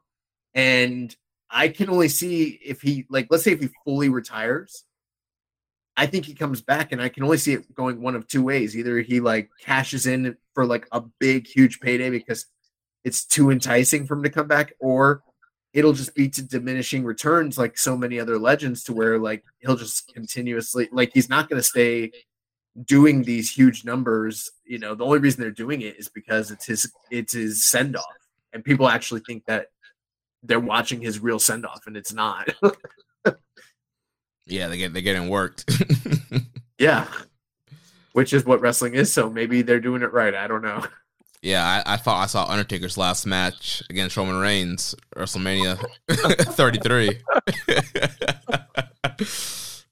That's funny. They didn't even say it was, but you know, he he folded up his jacket. He put his gloves in the yeah. He put. He it, thought he was done. I thought he was done. Yeah, he lost. He he put he put the gloves in. You know, like it's it's a it's a wrap. But, but it's it's funny because with with with Keiji Muto, like I remember that Wrestle Kingdom when he faced Tanahashi for the title, I thought he was wrapping up then. People thought that was the send off. Like, oh well, Muto's obviously on his way out. This is pretty much it. Yeah. I thought that was legit passing the torch and he would wind down and what well, 20, almost 20 years later. it was, I mean, if we're being honest, it was the only like passing of the torch that he like legitimately did that stuck in the past what 20 years. Yeah. Yeah. Yeah. Yeah, I give him a little bit of credit for that at least. so moving on to the uh, semi-main event on this show, we have the IWGP United States Heavyweight Title on the line. The champion Will Ospreay will defend against the Roughneck Shota Shooter Umino. So like we mentioned last week, uh, Umino returning from excursion from Rev Pro attacked Will Ospreay to set up this uh, matchup here. They did previously wrestle at Royal Quest, uh, where Ospreay there was that controversial finish. Ospreay was throwing the elbows to the back of Umino's head. Umino's dad, Red Shoes, was a ref. He stopped it early. And so now there's a lot of questions on, you know, on that whole angle, how that's going to play into Umino's future and how that's going to play into this rematch here. And, you know, we're seeing right now a lot of young Lions come back from excursion, getting big pushes. Ren Narita facing Zack Sabre in the Dome. Hikuleo, he's about to be the never open weight champion. So we're seeing these young Lion guys come back that 2018, 2019 class. Guys are, are coming back. Obviously, Great-O-Khan and everything he's doing there. A lot of these guys are, are getting their footing. They're getting pushes. Uh, so the big question is: is is New Japan gonna strap the rocket to Umino here and have him beat Will Ospreay his first match back from excursion and become the U.S. champ, or are they gonna go a Jay White route, have him have an excellent match but lose, um, and then kind of build him up from there? Well, Jeremy, I think you did a great job giving us that very vital recap, especially the part about Royal Quest, because a lot of people needed to hear that. You know why? Because nobody watched it. so few people saw that shit. It took them 14, 15 days to put that stuff up on New Japan World in 2022. For shame. No, but um, yeah, we've seen these guys in high profile matches recently, just in the past year alone, um, twice. And the last match they had in England was vastly superior to the first one that they had back in like November of last year. Uh, we we've seen huge market improvements from Shooter Umino, and um, you know the last match that they had when we saw it, I think both your and I's opinion was that the match was very good, but that they were leaving a lot on the table, and the, the way they ended the match so prematurely, it seems like we've got this match and the big return of um, Shota Umino. And I, I got to say, I don't think that because Wrestle Kingdom's right around the corner, I would be really flabbergasted if they took the title off Will Ospreay and put it on Shota Umino like a couple months before the Dome, especially since he just beat Naito, who probably is a more viable candidate to beat Will Ospreay. But I am looking forward to this one quite a bit just because it is the big return of Umino. I want to see what he has to offer on this stage with this opponent, and um, I think it's going to be really, really, really good. Uh, either way, win, lose, or draw, it's going to be a huge coming out party for Umino, and you know Will's going to do everything in his power to, you know, make him look as good as he possibly can. And ultimately, my call is this is leading to Mox and, Will Ospreay for the dome, especially if they can't arrange, you know, the Kenny Omega Will Ospreay thing between now and then. Although who knows? It looks like they're coming back. Maybe maybe Kenny, you know, shows up on the screen and uh, you know, we get the, the the big, you know, surprise promo at the end of the night or at the end of this match. I don't know. Um, JML, what are your thoughts on all this? Um, with this match, I think you you you two guys nailed it. Um, yeah, I think that the Mox match is most likely going to come because of just because of the controversial nature that Mox beat Ospreay at Windy City Riot. Um, mm, I think yeah. they're due for a due for a rematch. I was surprised that um, um, around an AEW, I think it was all you know, all out. You know, we had when AEW had Punk versus Mox, like the was the week before or two weeks before in Cincinnati. I thought, um, you know, the, that match was in question. Like if they're going to do another rematch, and I was like, what if they put Will in in the match against Mox? You know, but um, maybe that's it was too protected for for from New Japan that it was going to happen. So, um, I would love to see Mox versus versus Ospreay again, and especially at the Dome. Um, another outcome that could happen is if Umino wins, um, the first challenger is it basically his mentor, Mox. You know, him versus Mox, and then you split up.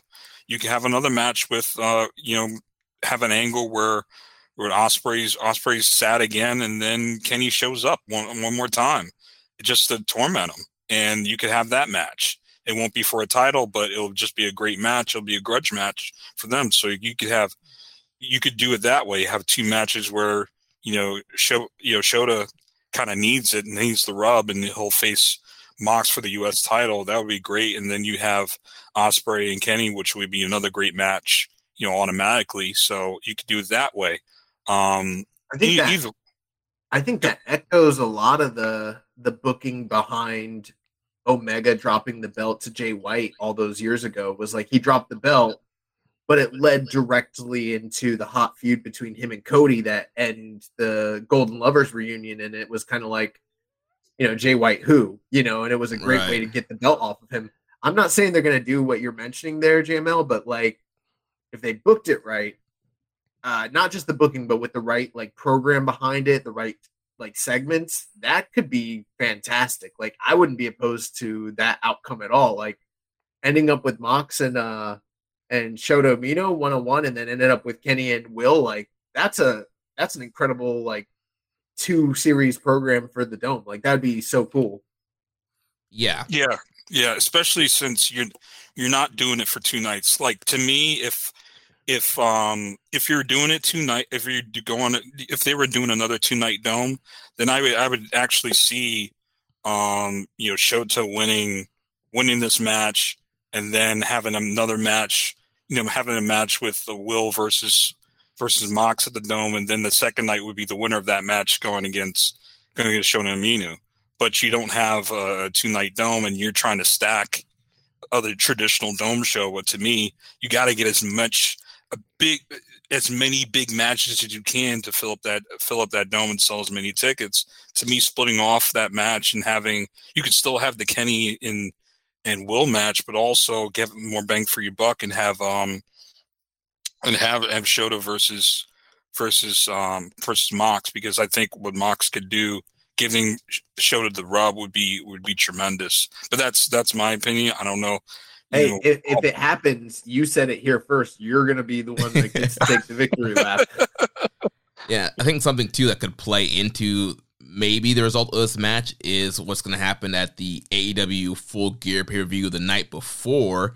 I was John Mo- about that. Jon Moxley's in the main event defending against MJF, and I don't know. I have a hard time seeing Mox show up at the Dome with the AEW World Title, especially with it being a Wednesday, uh, January fourth.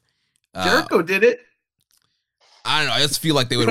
I don't know. I feel like if a, if a Wednesday Dynamite and Moxley's champion, TK might want him there. I guess you could do pre-tape. There's a bigger show. There's a bigger fuck Seattle. You know, Tokyo Dome is calling. you, you could do I guess uh, pre-tape promos with Mox to get him on on the AEW show. But I feel like if he drops a belt, I think it's a sure shine, sign that he will be at the Tokyo Dome. He's not the champ, and either yeah, challenge Mo- or challenge Ospreay for the U.S. title, uh, or set something up for him, something else up for him at the Dome. With how hot MJF is right now, that's not out of the question at all. So, yeah, I think that those are some intriguing things to think about. Um, we do have a couple questions regarding this match before we talk about the main event. Yeah, friend of the show, Rich Latta says, "Would Will Ospreay rather be teaming with Azumi?" I, I, don't know. The only thing I know about Will Ospreay when it comes to Joshi is the gif where he's like, "Oh, I love women's wrestling. I love Joshi Porras.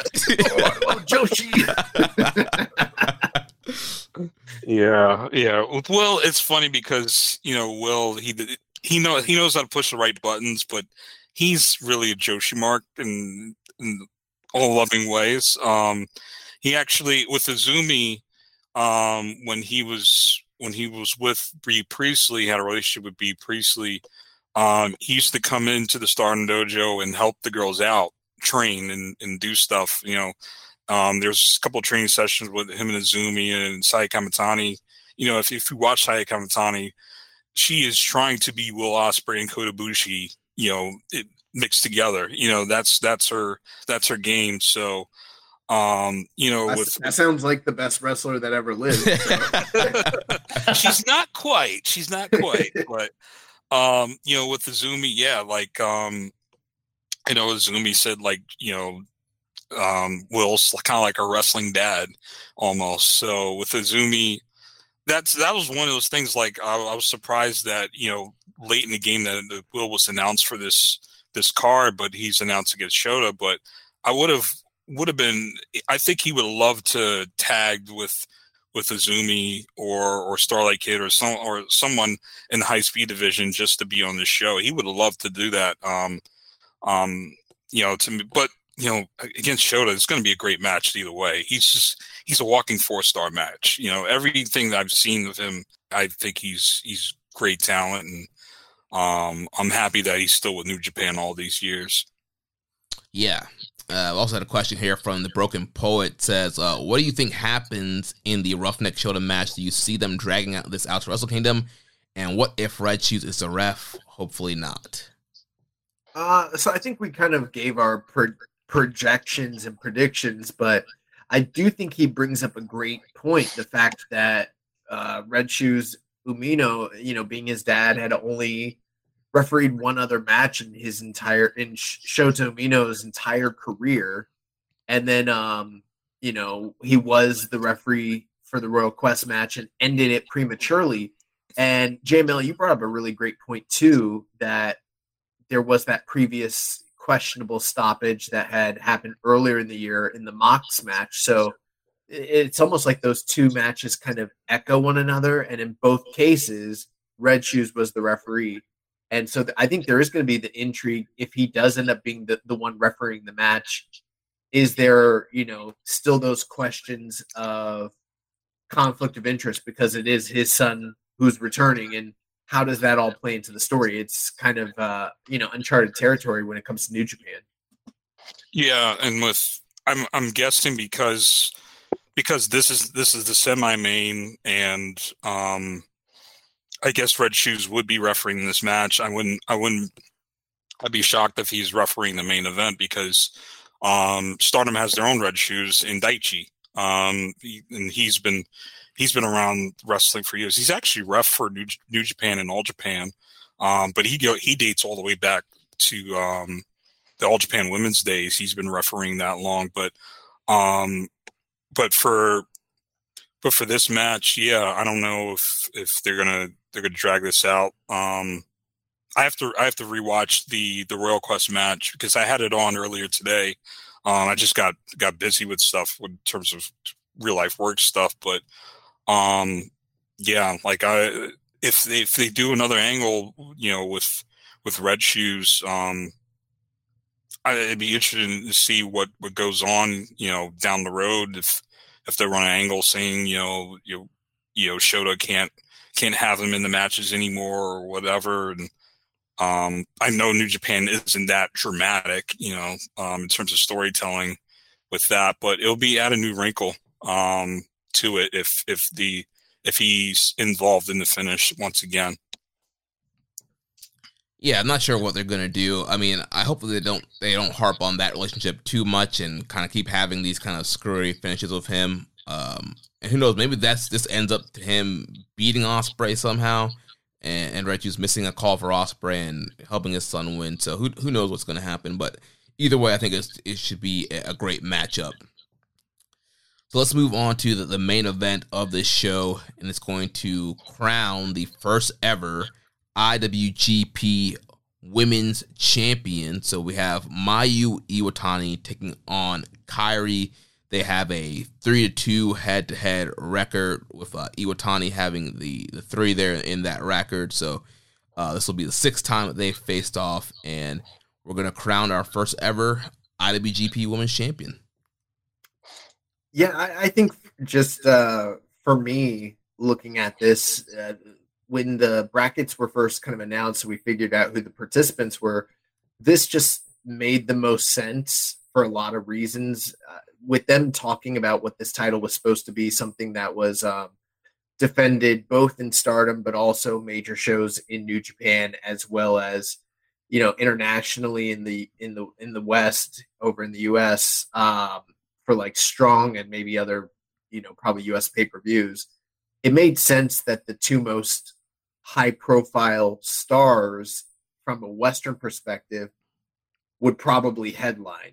Um, and that's what we ended up here. Obviously, Kairi is sort of making history in the fact that she this is the first woman to ever headline a pay-per-view for both WWE Stardom and New Japan ever in history. So that's a big deal there.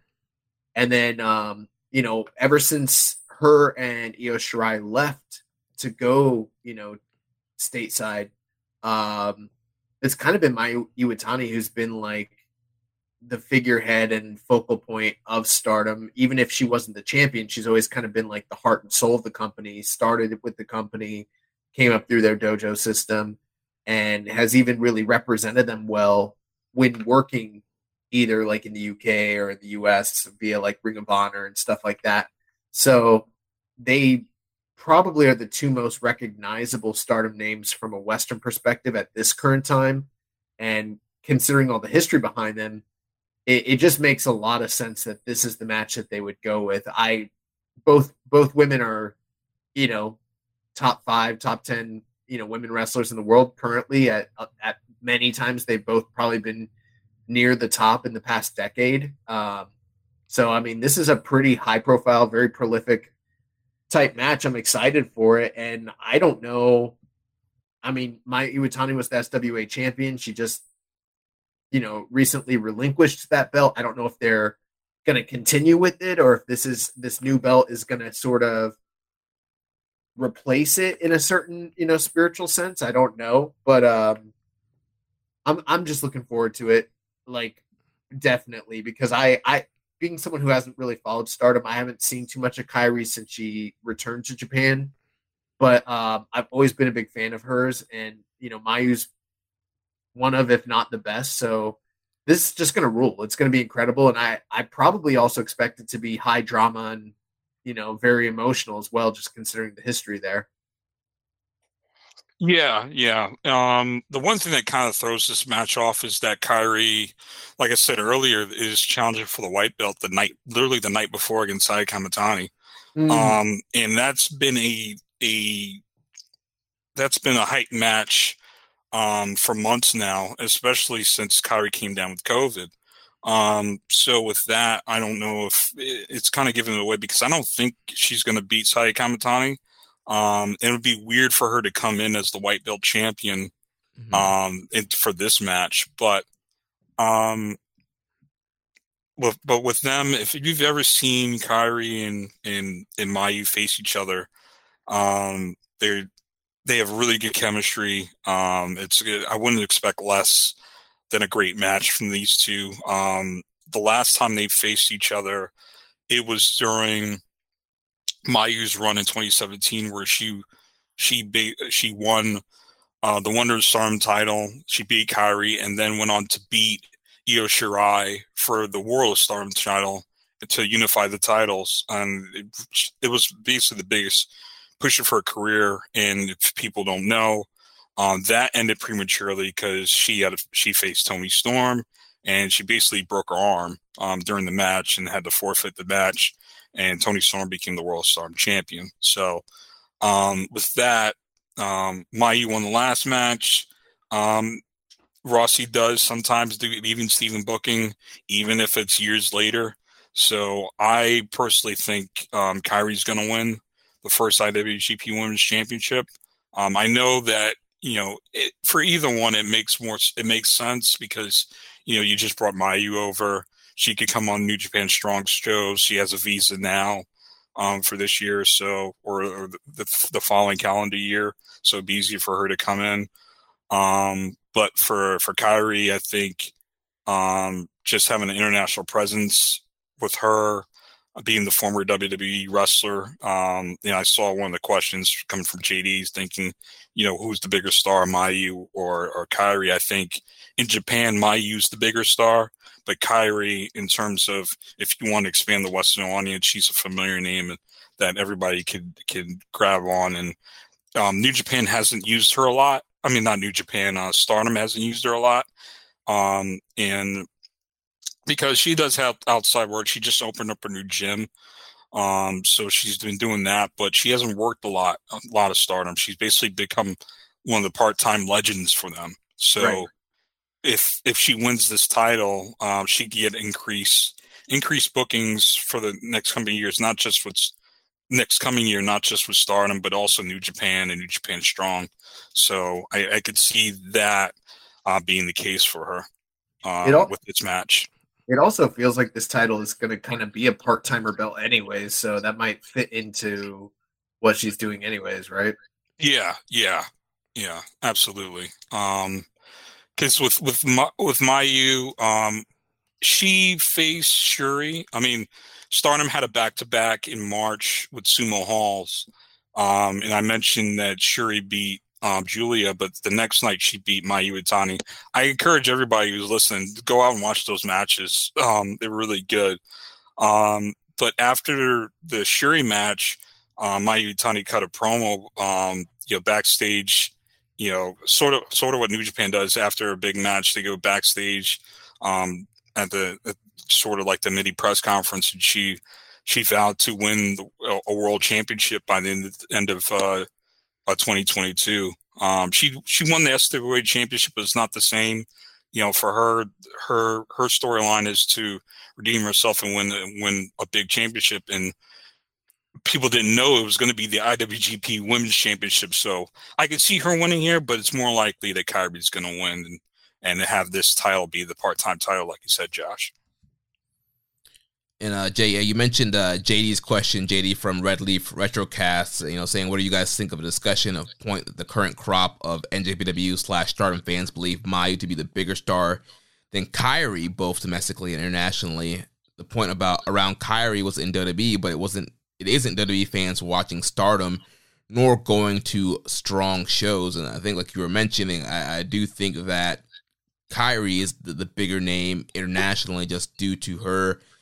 WWE and NXT um, experience and it, it's the exposure from that audience, and so to have her, somebody who's already familiar with American wrestling fans, I, I think that's a great pick to to send over to America and put on those um, New Japan Strong shows, those uh, New Japan of America pay per views. Um, and so, I guess to me, I, I do think that Kairi is the bigger international star, even though Mayu does have ton of experience here in the U.S. and she was on a ton of those like New Japan Ring of Honor shows that they used to do, and was mm-hmm. on ROH tapings, and we've seen her recently at the the 44th Street pay per view New Japan just did uh, a couple weeks ago here. Um, so I think she definitely has a, a, presence internationally as well, but I definitely think Kairi is, is higher.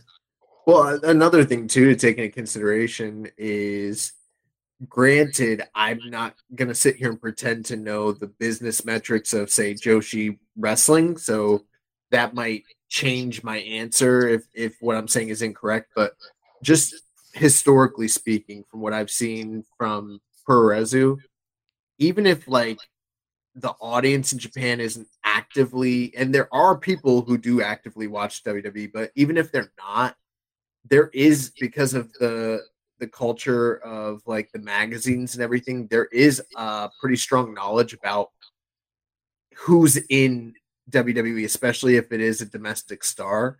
And that always seems to raise their profile. And we know this because whenever stars that were in major companies from the past, like WCW or WWE, make the jump and come over to Japan, they always get huge reactions, way more than your typical like foreigner who was from the indies or you know just someone that's getting kind of introduced. And so i mean i just have to imagine that even if like mayu's been the figurehead and sort of like the ace of the company and all these different variations Kairi being over in america and working wwe working you know charlotte and sasha and becky that doesn't go unnoticed by the fan base either. Yeah yeah. I mean my mayu's got a lot of things going on. There uh, I I don't know if Netflix is distributing it. It might be because I think I think um I think Ian Riccaboni said like Netflix, she's got a Netflix movie or, or, Kevin Kelly, but I think he might conflate it with uh, the Dump Matsumoto movie that's going to come out on Netflix. Um, but there's actually there is a movie going being made about Mayu Iwatani and her life, and hmm. um, hmm. it's going to be going to be distributed in Japan.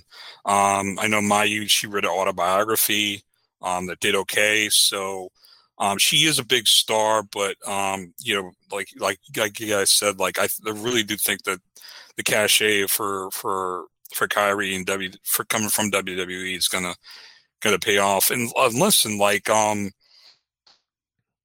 I don't I don't like to bring this in because I don't think it's gonna happen, but I saw a lot of chatter from the WWE centric fans when they saw the screenshot of Sasha Banks, you know, tweeting out a picture, a Photoshop picture of her and Kairi for the IWGP Women's Championship. And that she and Sasha Banks has one of the most has a fan base that is so rabid. It rivals Naito. Like it, it is so rabid. They they follow everything she does. They freaked out when she follow, started following New Japan on Instagram you know, and then right. And, and they've had their own theories that she might come out for this for this show to challenge whoever wins the IWGP Women's Champion.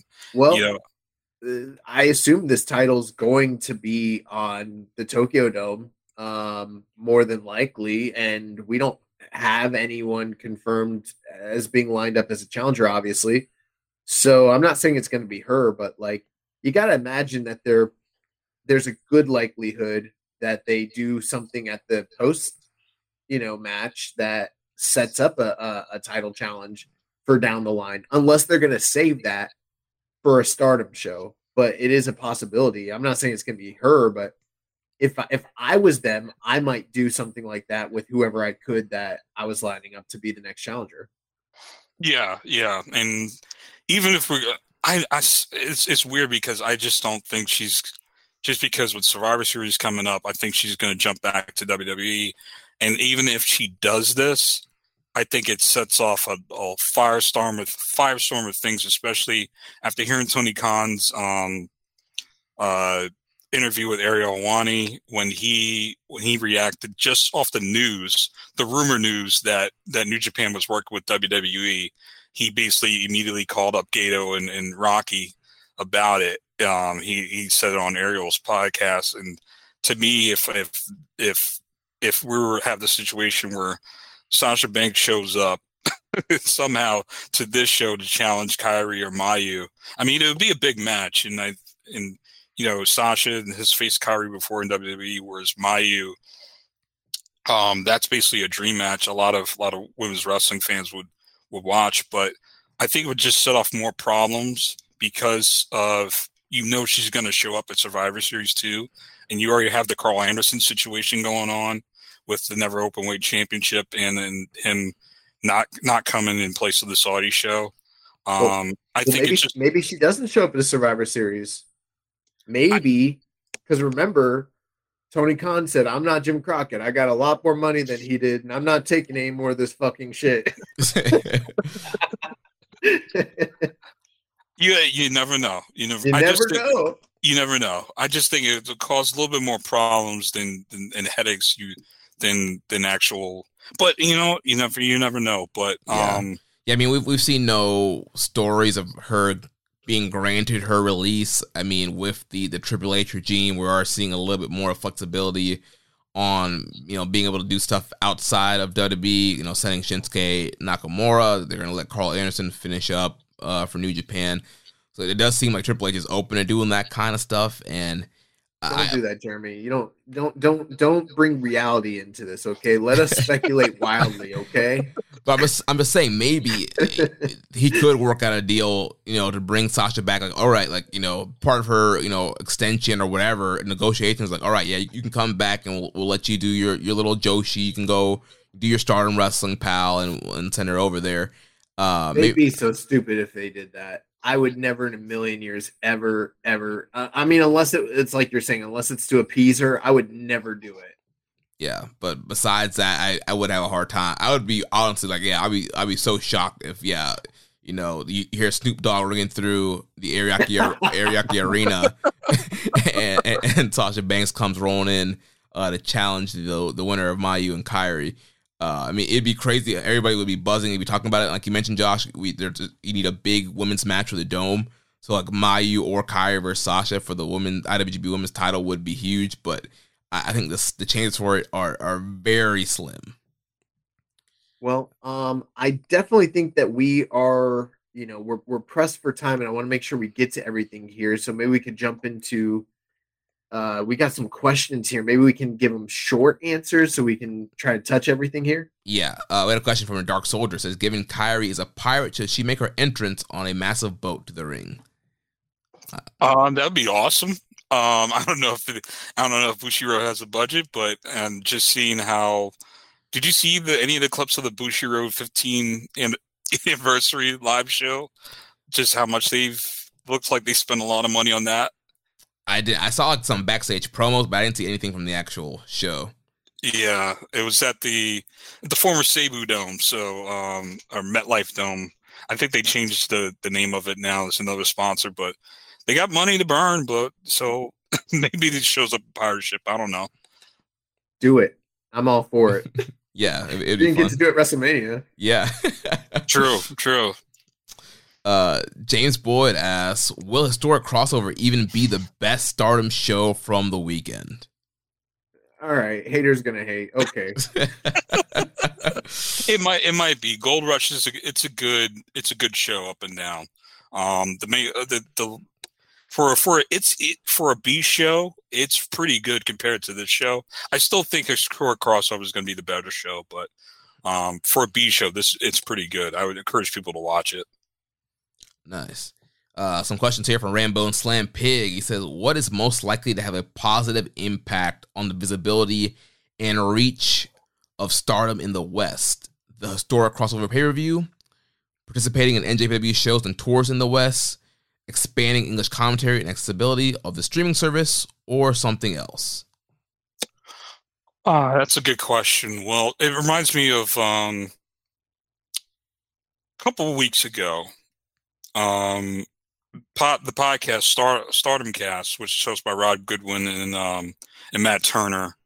They had Kevin Kelly on, and they were asking questions, and I straight up asked, I straight up tweeted them. I was like, "How? What's what's the expectations for this show? What's the number of buys do they expect?"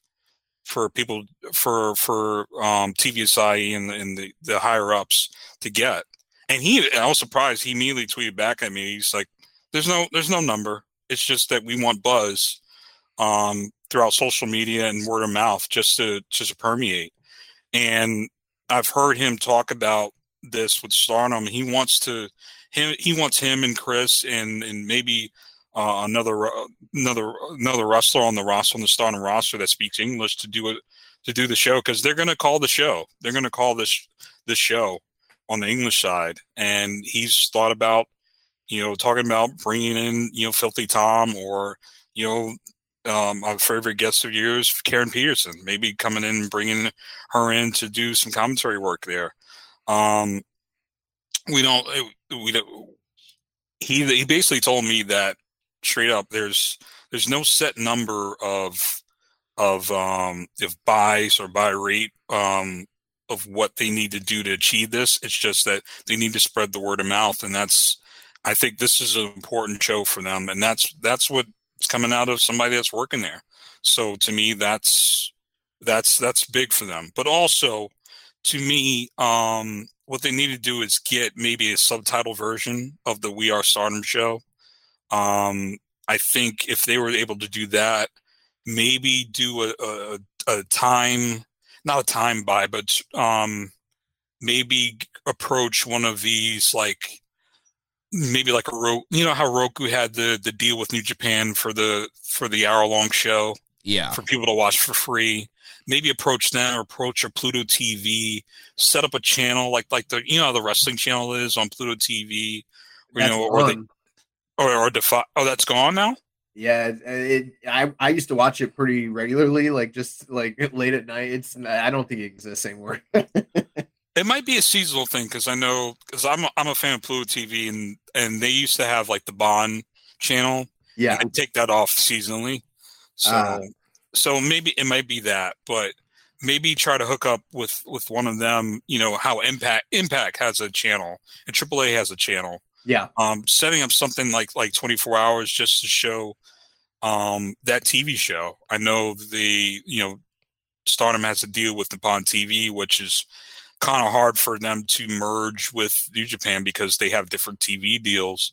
Um, the TV deal might be done, but um, we, we we don't know because you know the last last time they ran something on Nippon TV was a couple couple weeks ago when I told you about the Fujian match. So um, that might be an obstacle, but I think if they subtitle the the We Are Stardom shows, and those are those are clip shows, but they're they're half an hour to easy to digest. I think if you do that um, I know they're free on YouTube, but I think if you could penetrate something something larger like a Pluto TV for for people to just who are flicking or channel surfing and, and stumble across that, I think it, it, could be something worth it because um, you know the fan base now internationally they're used to. There's a generation of people that are used to um, foreign language media and they're not afraid to watch anything subtitled. So I think um, that could be another step forward. But historic crossover has to has to do well. Has to do well. Yeah, and I, I do think the Rambo's question. I, I, I do think a big key is going to be going forward English commentary and accessibility to streaming service. Even thinking from a question that we got on Twitter uh, from the Greg Stark says, "Do you think there will be a point when Stardom's content is included with New Japan World?" I've been trying to follow what they have up for free on YouTube. I like the wrestling, but I've had a hard time figuring out what the hell is going on. So I think a lot of fans they're hearing the buzz about Stardom, all these match of the year contenders. You, you saw the PWI 150, all the Stardom representation there.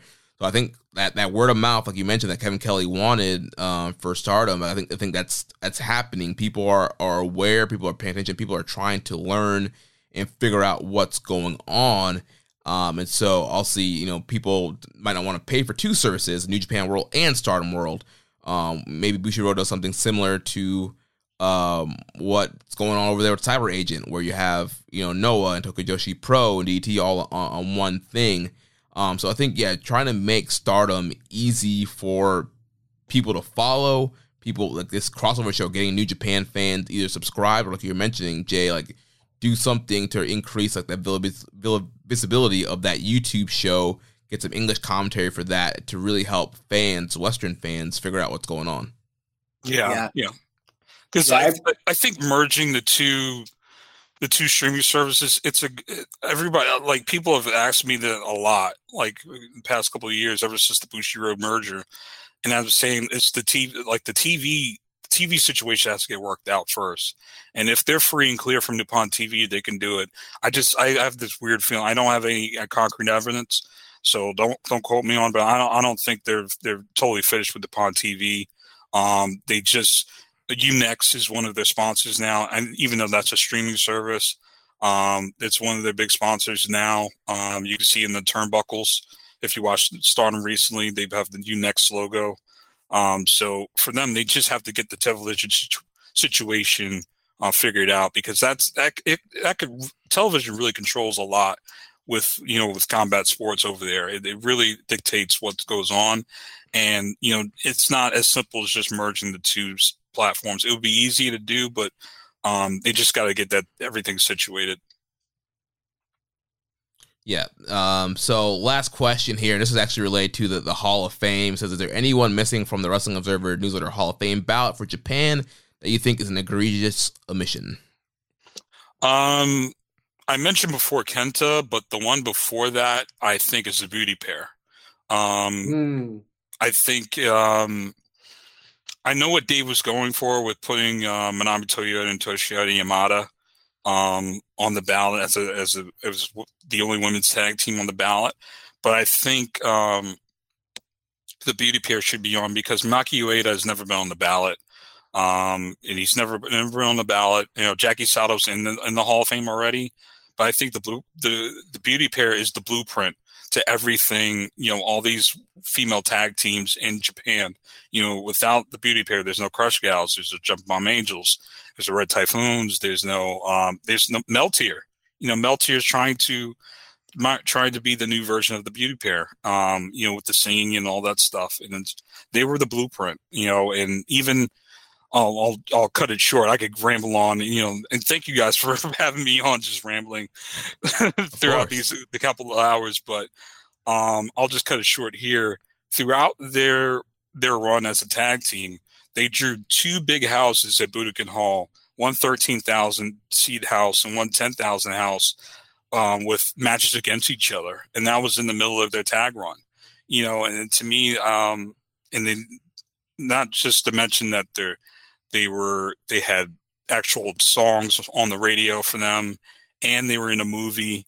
Um, I think it's just it's, to me they have the drawing component, um, the fame component, and the influ- influence that basically every Joshi promotion has tried to chase that that that bag in terms of having a, a star tag team, you know, that penetrates music and and, and, and TV um, like the beauty pair did. And I think the beauty pair should be on the ballot. But I knew what Dave was doing because I think, uh, unfor- unfortunately, case that a lot of the voter fan base uh, wouldn't be able, wouldn't be uh, receptive to voting for the beauty pair. I mean, there's a lot of tag teams on that list are not getting votes that are that are legendary tag teams, just not getting them. Um, so, yeah. That being said, that's the one that's mission. That um, the beauty pair and Kenta and I think Kenta should be on the ballot too. Gotcha. Well, that is our historic crossover pay per view. Uh, right now, we're going to try and kind of breathe through the, these last few topics that we have here. Uh, you know, we have to do our World Tag League, Super Junior Tag League predictions. Also, we'll have more time next week and the next uh, coming weeks to spend, you know, focusing on the World Tag League and the Super Junior Tag League. So last week we announced the teams. This tournament will start the day after historic crossover um, and run into uh, December. So I think they give us they're giving us like two weeks off right now, and then they're just like, "Fuck you guys, eat this World Tag League, take the Super Junior Tag League." It's like ten shows in like fifteen days. It's like something crazy. Yeah, the schedule. I was looking at it earlier to kind of plan out like the rest of our you know year for Kiss, and it was just like, man, like show, show, show, show. I'm like, man, yeah, we got awards and stuff to do. I don't know, like you guys better be happy if we just uh you know skim through these and give you some uh, so, so let's just go around and just kind of give our, our our kind of gut prediction of who we think is going to win each of these leagues. Um so world tag league the heavyweight team so we have we have the bebop tag team tanahashi and yano bishamon goto and yoshihashi LA Dojo, Coughlin and Gabriel Kidd, LIJ is Naito and Sanada, United Empire is Great-O-Khan Aaron Henare, Aussie Open, TMDK, Suzuki and Archer, Fale and Owens, and then Evil and Yujiro. Jay, who, hmm. you th- who you think you, who you got? Um, I got Aussie Open. I think they're going to rematch against FTR at the Dome. Uh, that's the same thing I've got. I don't know who they're going to end up in the finals against. I know on one of the final nights they're against LIJ, but uh, you know that doesn't mean that that's who they're going to face in the finals. It could be like a rematch scenario, or they maybe I don't know. Let me just say them and Bishamon, maybe. That's what I was thinking. Yeah. I think it'll be them and Bishamon in the finals, and they beat Bishamon. They they get the title match. Yeah, I agree with you guys. Yeah, I think it's Aussie Open. Get that big rematch on Tokyo Dome. Get a great tag team title match. Then The Super Junior Tag League, which I think is a little bit more unpredictable. So we have Wild Hips, Taguchi and Clark Connors, Kushida and Kevin Knight, Flying Tiger, Lio Rush and Yo, Alex Zayne and Lindaman, Bushi and Titán, TJP and Francesco Akira, Kanemaru and Douki, Ace Austin and Chris Bay, and Sho and Dick Togo. Jay, who you got? Hmm, that's a that's a tough one. Um, the Flying Tiger tag team intrigues me. I really like them. Um, always been a fan of Robbie Eagles. Um, always like Tiger Mask. So, but the the one I I I, I think might do is Chaos with Yo and Lio Rush. I mean, bringing Lio Rush in, he's I don't think he's going to be cheap. So I, I think you bring him for to win the tag league, so you can face uh, was it Catch Twenty Two? They're, they're the champs Yeah. and junior champ, junior Yeah. tag champs. So I guess you have uh, Lio and, and Yo at the dome. Even though I kind of want to see Flying Tiger uh, face Catch Twenty Two. I, I'm going to give you a prediction, although it doesn't necessarily make a lot of sense because uh, typically they like to have domestic stars involved in this stuff. And if we're getting FTR Aussie Open, that's already a Gaijin Gaijin tag team match. But um, I, I think we're I think both tag team matches at the Dome are going to be heavily Gaijin that way. I think we're going to end up with with some sort of scenario. I, I don't know. I haven't worked out the mechanics of it, but I think we're going to end up with a scenario where Catch 22 ends up defending the title in a three way hmm against the Bullet Club team of Ace Austin and Chris Bay, as well as Yo and Lio Rush. Yeah. Okay. Uh, Josh, man, we're on the same wavelength because I think that's going to happen too. Because I think Is that the exact thing that you're predicting? We haven't even talked about it. Yeah, because on the last night, the last like tournament night, Catch Twenty Two faces Bullet Club. So I think Hmm. Austin and Bay will beat them, and then in the finals they'll face Yo and Lio Rush, and then And lose. Yo and lose. But then they can say, "Hey, we beat the champs." Still, We want a title shot. Yeah. right? And yeah, then yeah, you, yeah. you get your opener three way. Yeah, plus like you know, Chr- Chris Bay's never been to Japan. The, Bull Club seems like they're in the dust. They need to kind of like reinvigorate them a little bit. I feel like they need to have a presence on the Tokyo Dome show. It just it makes a lot of sense, and I feel like that's probably one of the better three way you know junior tags you could possibly do for that show.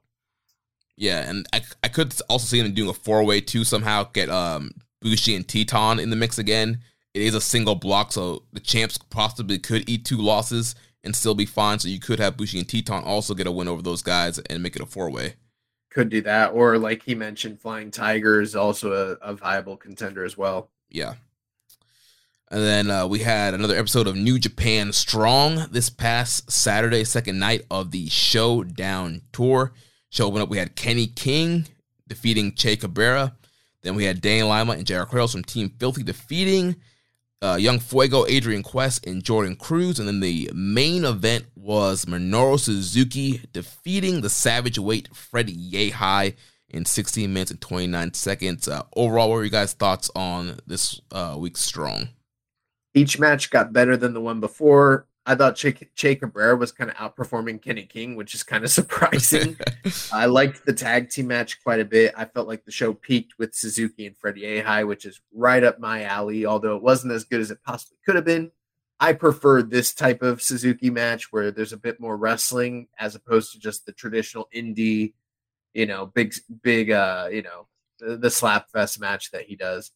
I am concerned though that Strong is just simply turning into NXT UK with the way that these tours are sort of just chopped up and to- basically inconsequential to the rest of uh, New Japan. One last thought: that promo with uh, the Bull Club guys, like uh, with Juice and and um, Chris Bay and who else was in that? ELP.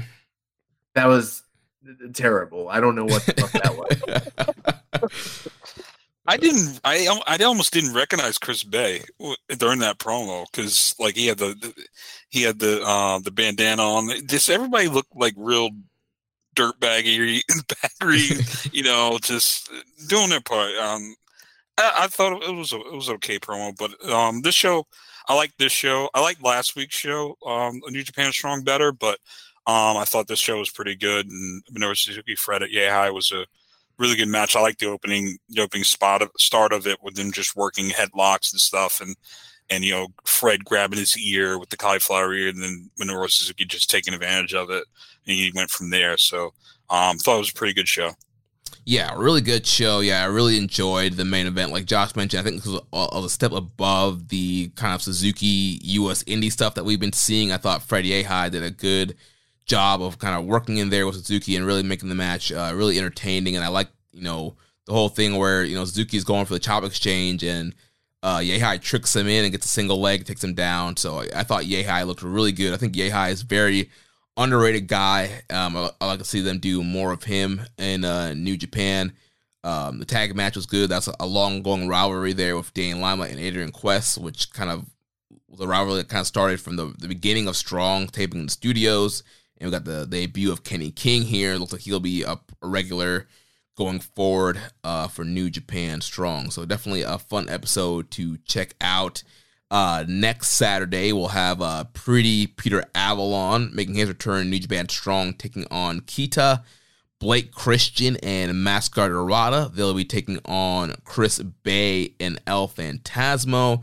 And then the main event will be Homicide taking on Filthy Tom Lawler. There was a promo at the very beginning of this week's show with Tom talking about this match at Homicide. This match has been brewing for a, a while now. Um, so they're going to have a big matchup here for next week strong. Then we got the announced lineup for the detonation tapings that are going to happen uh, again the Vermont Hollywood on November 20th. So we're going to have a strong title match with Fred Rosser defending against JR Kratos, the Motor City Machine Guns defending the tag titles against the Stray Dog Armies, Barrett Brown and Misterioso. Tama Hikuleo, Alan Angels, and David Finlay will take on Jay White, ELP, and the West Coast Wrecking Crew. There's going to be a Lucha Libre rules match as Rocky Romero and Adrian Quest will take on Atlantis Jr. and Vitus. Uh, Bad Dude Tito will take on Kenta. Mascara Dorada and Lince Dorado will take on Cody Chhun and Guillermo Rojas. Homicide will take on Danny Limelight, Blake Christian against Juice Robinson, the DKC against the Fallen Angel Christopher Daniels, JAY Jacob Austin Young against Bateman, and then Gregory Sharp versus Kenny King. So then, uh, diving into the news real quick, uh, it was mentioned on a previous episode of Wrestling Observer Radio that FTR is set for the Tokyo Dome. Uh, Dave Meltzer said he confirmed that FTR will be defending the IWGP Tag Team titles at Wrestle Kingdom 17. Uh, we mentioned earlier with Jeff Cobb uh, missing the Tamashii shows uh, this past weekend. Uh, he was scheduled for the New Zealand and Australia shows, but was off due to personal reasons. This uh, past week, we had Tsuji, Yota Tsuji, making his CMLL debut, um, transferring from RevPro over to CMLL. So he's finally living his dream, getting to do some lucha things. Um, some other news December 1st, we have the Dragon Expo show for the Dradition as the main event is going to be the 50th anniversary debut of Fujinami as he takes on Hiroshi Tanahashi. We'll also have uh, Nagi teaming up with Naito and Shingo Takagi to face off against uh, Funaki, Zack, and Jake. And then Hiromu will be taking on Leona. Then for Defy, November 26th, our good friend Rocky Romero will take on Powerhouse Hobbs from AEW. The junior champs, Catch 22, they have an online meet and greet coming up on November 23rd. And then for those Detonation tapings, they're giving away 40 free cooler bags uh, for that New Japan Strong taping. So if you get there early, you'll get one of those bags. And that's going to wrap up the news. Uh, Josh, you want to kick these other questions for next week and just jump to recommended match of the week? Yeah. Um, I mean, unless there were some MMA boxing uh, questions that I know JML might want to jump on. I don't know. Yeah, so let's let's do those. Uh, there's a couple from Hawaiian Punch BV uh, were pretty recent. He said thoughts on Alex Pereira's performance against Izzy this past weekend. How can Izzy be winning in all three of their fights and somehow still come out on the losing end? Alex Pereira just hits different, literally. Well, uh, Jeremy, maybe you would like to tell the people who did I say was going to win that fight? You said Alex was going to win. That's right, ladies and gentlemen. You are listening to the procrast. What's that word? Procrastinator. What's the? I don't know what you're trying to say. I don't. Oh man, I wish I could say it because now I sound stupid. I am Nostradamus up in this bitch, is what I'm trying to say. So yeah, I knew he was going to win, and here's the reason why. And it's pretty simple. I just knew Izzy was going to stand with him, and um, Izzy's incredible, but Pereira weighs more than him, and he seems to be able to find the right timing to like catch him on the button, and he's done it two other times before, and there's no reason that Israel Adesanya should have lost that fight if he had potentially worked more MMA of you know more of his MMA game, but he decided to stand with him for five rounds for the majority of the fight, and it cost him in the fifth round. And I just had a gut feeling the whole fight, even in the fifth round, I just had this feeling that Pereira was going to catch him, and he did. And uh, next time they fight, he shouldn't do that. you follow USA, Jay?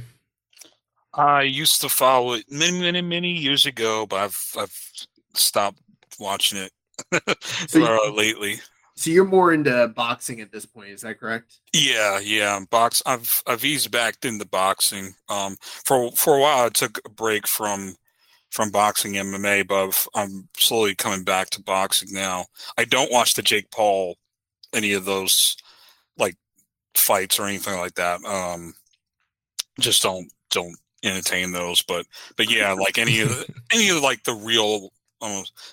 Gosh, it's funny because we're talking about pro wrestling. We're on a pro wrestling show, but any of the real boxing, like I'll watch. I'll watch that. Even though like Jake Paul is a good promoter, um, it's not. It's not for me.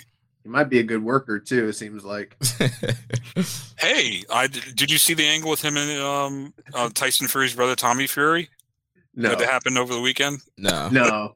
Yeah. Um, so on the, I saw on, you can see it on the, on social media, but you know, Tommy Fury is Tyson Fury's brother. He was fighting on the undercard of that Mayweather Deji fight. Is, is it Deji? Um, I guess he's, uh, I, I think he's a YouTuber, but they were fighting in, in um, Abu Dhabi. It's the same show that Bobby Fish got his first his first boxing boxing match. Mm. Um, the one that Sammy Guevara was on commentary for. But yeah. um, after after the fight, Tommy Fury called out uh, um, Jake Paul, and they had a war of words, and they almost came to blows. So um, expect that to be on uh, a upcoming WWE show coming near you. since since Tyson Fury is involved with the WWE. Tommy, if you ever seen Tommy Fury, he looks like somebody on NXT. Like, like he looks like an NXT wrestler for sure. I know Tommy Fury from Love Island. it's the best. So, um, so yeah, good, good wrestling promo, wrestling type promoter, but I don't, I don't watch his fights. But yeah, with MMA, I've just kind of fallen out of it. I used to be a big fan of the UFC. Um, really, when when um, you know, the Matt Hughes, uh, Chuck Liddell era I was yeah, a big fan. That uh, Spike Spike TV. Yep, era. Spike TV. You know how Dave. You know Dave goes on like talking about how the Ultimate Fighter drew in so many wrestling fans. I was one of those wrestling fans. Me too. After Impact every Thursday. Yeah, yeah. So I used to I used to love watching the UFC. Followed it and uh, just don't. I've kind of fell out of it any, uh, lately. It was just just too many shows burned me out. Uh, one last question here. He says, What is your favorite Anthony Johnson KO? How do you feel about everyone singing his praises as a person when he dies, but also ignores that he was a terrible person around women when the cameras weren't on him? Um, you know, this might make me a bad like fan or journalist, but I don't know about the allegations really, to be honest with you. So that's kind of a uh, a part of his life that I'm not that familiar with, to be honest with you. Um, as far as like my favorite knockouts, I mean, I don't know, man. Like, what I will say is Rumble is one of the most dynamic strikers in the history of combat sports, period.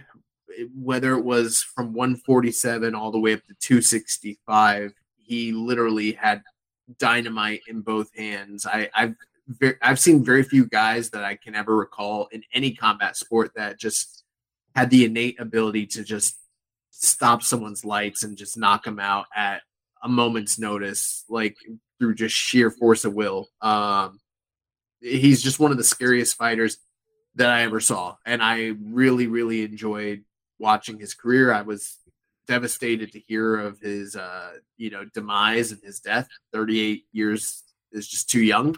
Um, it sounds like the news coming out now, even though it's not fully confirmed. It, I think the the belief is that it was um, non-Hodgkin non-Hodgkin's lymphoma that Hmm. um, he was dis- diagnosed with, and that's what causes passing, which uh, is too bad. But yeah, I mean, almost every single fight that he won was a devastating knockout. So it'd be impossible for me to just, you know, I- I'd be listing, you know, a million knockouts. This guy was a killer. it was crazy, and um, yeah, I'm sad that he passed. I mean, even just a month ago, he won like an incredible knockout. Or actually, that was back in no, it was in May, but still, yeah, it, it just crazy. It, it's very shocking. Yeah, I mean, I when I I heard about it, I was I was shocked as well. Um, I I did hear things about him his his past in terms of domestic violence and um, you, you know, it's it's it needs to be reported. You know, when things come up like that, but um, it is, but it's it's it's sad all around. You know, and um, with Rumble, um, I watched him a lot. You know, I told you I was a fan, you know, during that era, and I watched him. You know, I was just amazed sometimes how he would cut so much weight to Yep. get to 170. Like he was not supposed to be a welterweight. Um, Oh dang! almost- what he was supposed. I said 147 because I was thinking of welterweight. yeah, boxing. so, well, well, yeah. he was 170, 170 to 265. We, I think we all we all understood. Yeah, yeah. But he was just a it's just a monster. Um, the one head, the one knockout I remember was the head kick. I think he cracked somebody's nose with. Um, it was just brutal. But I forgot who who it was. But um, might have been Burns. I forgot the fighter's first name, Burns. But um, but yeah, but um, yeah, I did hear about his his domestic violence past, and I mean it's it's unfortunate because a lot of fighters they have that they have that with them. You know, it comes with the sport. You know, whether it's boxing or mixed martial arts, there's a lot of guys who have violent personal lives, and you gotta you gotta take both. And it's it's up to you. It's your personal choice. You know, sometimes for me, um, with certain, you know, it's I made a choice with the NFL you know, with all the stuff going on with with them, I just kind of threw my hands up and stopped watching them then.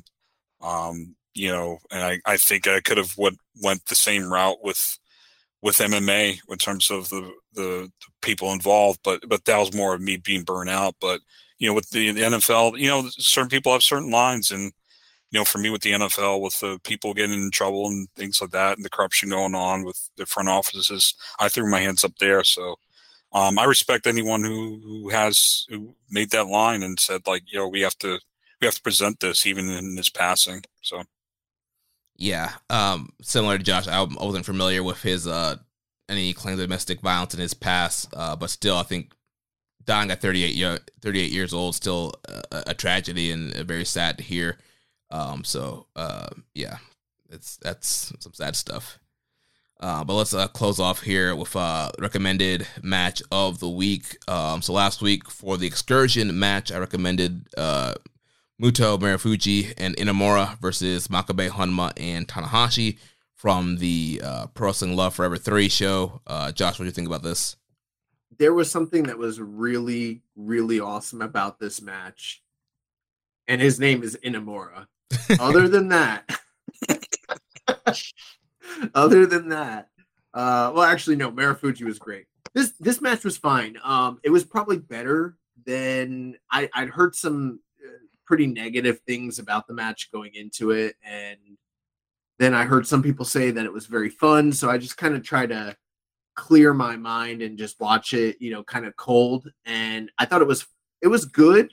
I thought that they did a good job, you know, with the production and building it up as a major, you know, semi-main event for the show and all the history between Tanahashi and Muto and all that. But at the end of the day, it was it wasn't anything that was uh it wasn't a train wreck by any means, but it also wasn't really a great match. It was it was a good kind of showcase, you know. Um and and I mean it's kind of to be expected. You got Togi Makabe and Honma in there. Tanahashi is not always, you know, he's up and down these days, and then you know, Muto can only do so much, and then you, it sort of leaves you with Marufuji, Tanahashi, and Inamura like having to carry most of the match to a certain degree. Um, they had a good formula at the end. The closing sequences were pretty hot. It got good down the stretch, but the early opener and middle of the match were kind of just they were just there, you know. Um, would I say this was bad? Definitely not. Uh, but it's unless you're like a Muto completist or like a new uh, or or like a Noah fan, there's not really too much reason to go out of your way to watch this one. Honestly, I, I'd give it I don't know three and a half probably to be kind. Nice. Uh, then for the recommended match of the week, uh, you chose Hashimoto and Iizuka versus Ogawa and Murakami from the January 4th, 2000 uh, Tokyo Dome show. And man, this match was wild and crazy and It's cool. chaotic from the, the opening uh, bell towards the end. I mean, I, I felt bad for poor Iizuka uh, at the beginning. Uh, Murakami was jacking him up, was on him like He got legit knocked out. yeah, so he was knocked out, and then like the whole like New Japan like roster came out, and Inoki came out, and like they had to like stop the match and restart it. Um, and then yeah, and the crowd was very hot for uh, Hashimoto and Ogawa getting in there, and the crowd just really wanted to see those guys, Hashimoto and Iizuka, get the win there and do the the strikings, the throws. Um, you know, Ogawa th- busting out those STOs. Uh, just a very hard hitting MMA influence. All these guys are wearing gloves and kick pads and um striking. Weird. It's al- it's almost like it was Inokiism or something. uh, Oh, but It's almost yeah, like it's almost like sometimes Inokiism actually had some good matches every now and again. It's weird. People say that didn't happen. It's so crazy. uh, but yeah, this was, it was a crazy match. Uh, towards the end, um, it was down between um, Iizuka and uh, Murakami, and Iizuka was able to get the the rear naked choke on and, and get the win as um, Hashimoto had Ogawa out in a key lock and was like trying to break his arm, and uh, so yeah, so Hashimoto and uh, Iizuka won. Crowd was happy. It's kind of a it was a pretty short match, uh, but also they, they kind of had a start and stop, and then the kind of kind of quick ending there with the choke. Yeah. But overall, it was a crazy, wild, chaotic match. Um, I would say like four and a quarter range, and I think people should definitely you you have to go out of your way to find it. It's it's very hard to find this match online uh, because of Ogawa and the the TV rights issues, like none of his matches are in New Japan World. So this is available, but I had to pretty much download it from like a quasi porn site. So just forewarning, if you're gonna look for it, like it's gonna be on some sketchy website. yeah wa- yeah watch those uh, Google searches. yeah, but it's it's definitely worth it. This match, it used to be on Daily Bro, Daily Motion. Like everything's gone off there. I don't know what happened, but uh yeah, this used to be on Daily Motion like just a few months ago, but it's not anymore. So um but yeah, I love this match. It's just it's wild. All right, what you got for the excursion The match of the week for this week?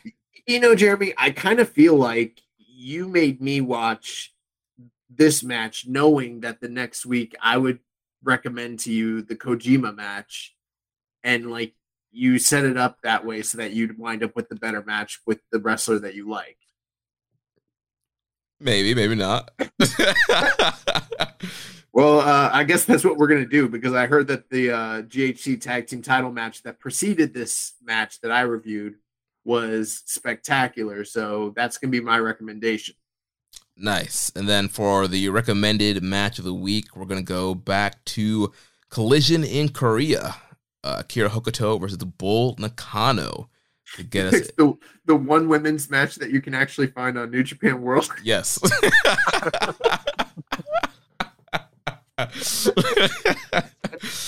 uh, gets Uh. gets in the mood for a historic crossover. Uh, well, Jay, thanks so much again for joining us tonight and educating us, hold, holding our hands uh, on, in the stardom realm of things. So. Uh, go ahead and uh, you know plug all your stuff online. Tell our listeners where they can find you and any other projects you got going on. Okay, so um, most importantly, go to support the Hall of Fame tracker. Um, Twitter handle, as long as Twitter's still around, uh, is W O N H O F tracker. That's the easiest way to do it. Uh, W O N H O F tracker. We have the Wrestling Observer newsletter Hall of Fame tracker. We do not work for the Observer, but we do we do track the Hall of Fame votes for the public ballots just to project who is going to go into the Hall of Fame. So most importantly, follow that follow that account. Follow that account as long as Twitter's around. Um, if Twitter goes down, we'll we will pivot. We'll do something else. We'll we'll make this thing work. Don't don't don't worry about us. We'll be fine. Um, you can follow me on Twitter at the JML underscore. That is the JML underscore. I think a lot of people were confused when I started using the account. They thought I was a Sawyer Strickland, um, Sammy Callahan related to that that team. Yeah. Um, so, but no, um, it's just it's just me. So, um, you can follow me there, but most importantly, follow the Hall of Fame tracker if you're if you're interested in the Hall of Fame. Follow follow that account and and we'll go from there because um, right now we're getting getting a lot of we're still getting a lot of a lot of ballots. I, I got some notifications already while recording this, so um once I get off this call, I'm going going straight back to doing that and looking over the ballots. So that's that's it for me. Nice. Well, that's going to wrap things up for us here this week on the show. Next week, we'll be back to review historic crossover with Rich Latta and James Boyd from One Nation Radio. And we will preview the first few nights of the World Tag League and the Super Junior Tag League. So if you enjoyed today's show, please consider making a donation by visiting socialsuplex.com slash donate and click on the donate button under the Keeping It Strong style logo. Make sure you connect with us on social media. For now, on Twitter at KI Strong Style. Follow the network at Social Suplex and follow me at Jeremy L. Donovan on Facebook, facebook.com slash social suplex, on Instagram at social suplex. On Reddit, I'm the pro black guy. Y'all just keeping a strong style. You can email me, Jeremy at socialsuplex.com. Check out all those shows that we have here on the Social Suplex Podcast Network. One Nation Radio, hosted by Rich Latta and James Boyd. The Grave Consequences, hosted by Caleb and Maserati. All Things Elite, hosted by Floyd and Austin. The AEW Match Guide podcast, hosted by Sir Sam. And the Great Match Generator, hosted by Danny Kukler. Don't forget to subscribe and leave a rating and review. And we will catch you next week on Keeping It Strong Style, the ace of podcasts. Chris, you know I was just joking. You know we think that you're itchy bad. Thank you for listening to Keeping It Strong Style. We'll see you next time.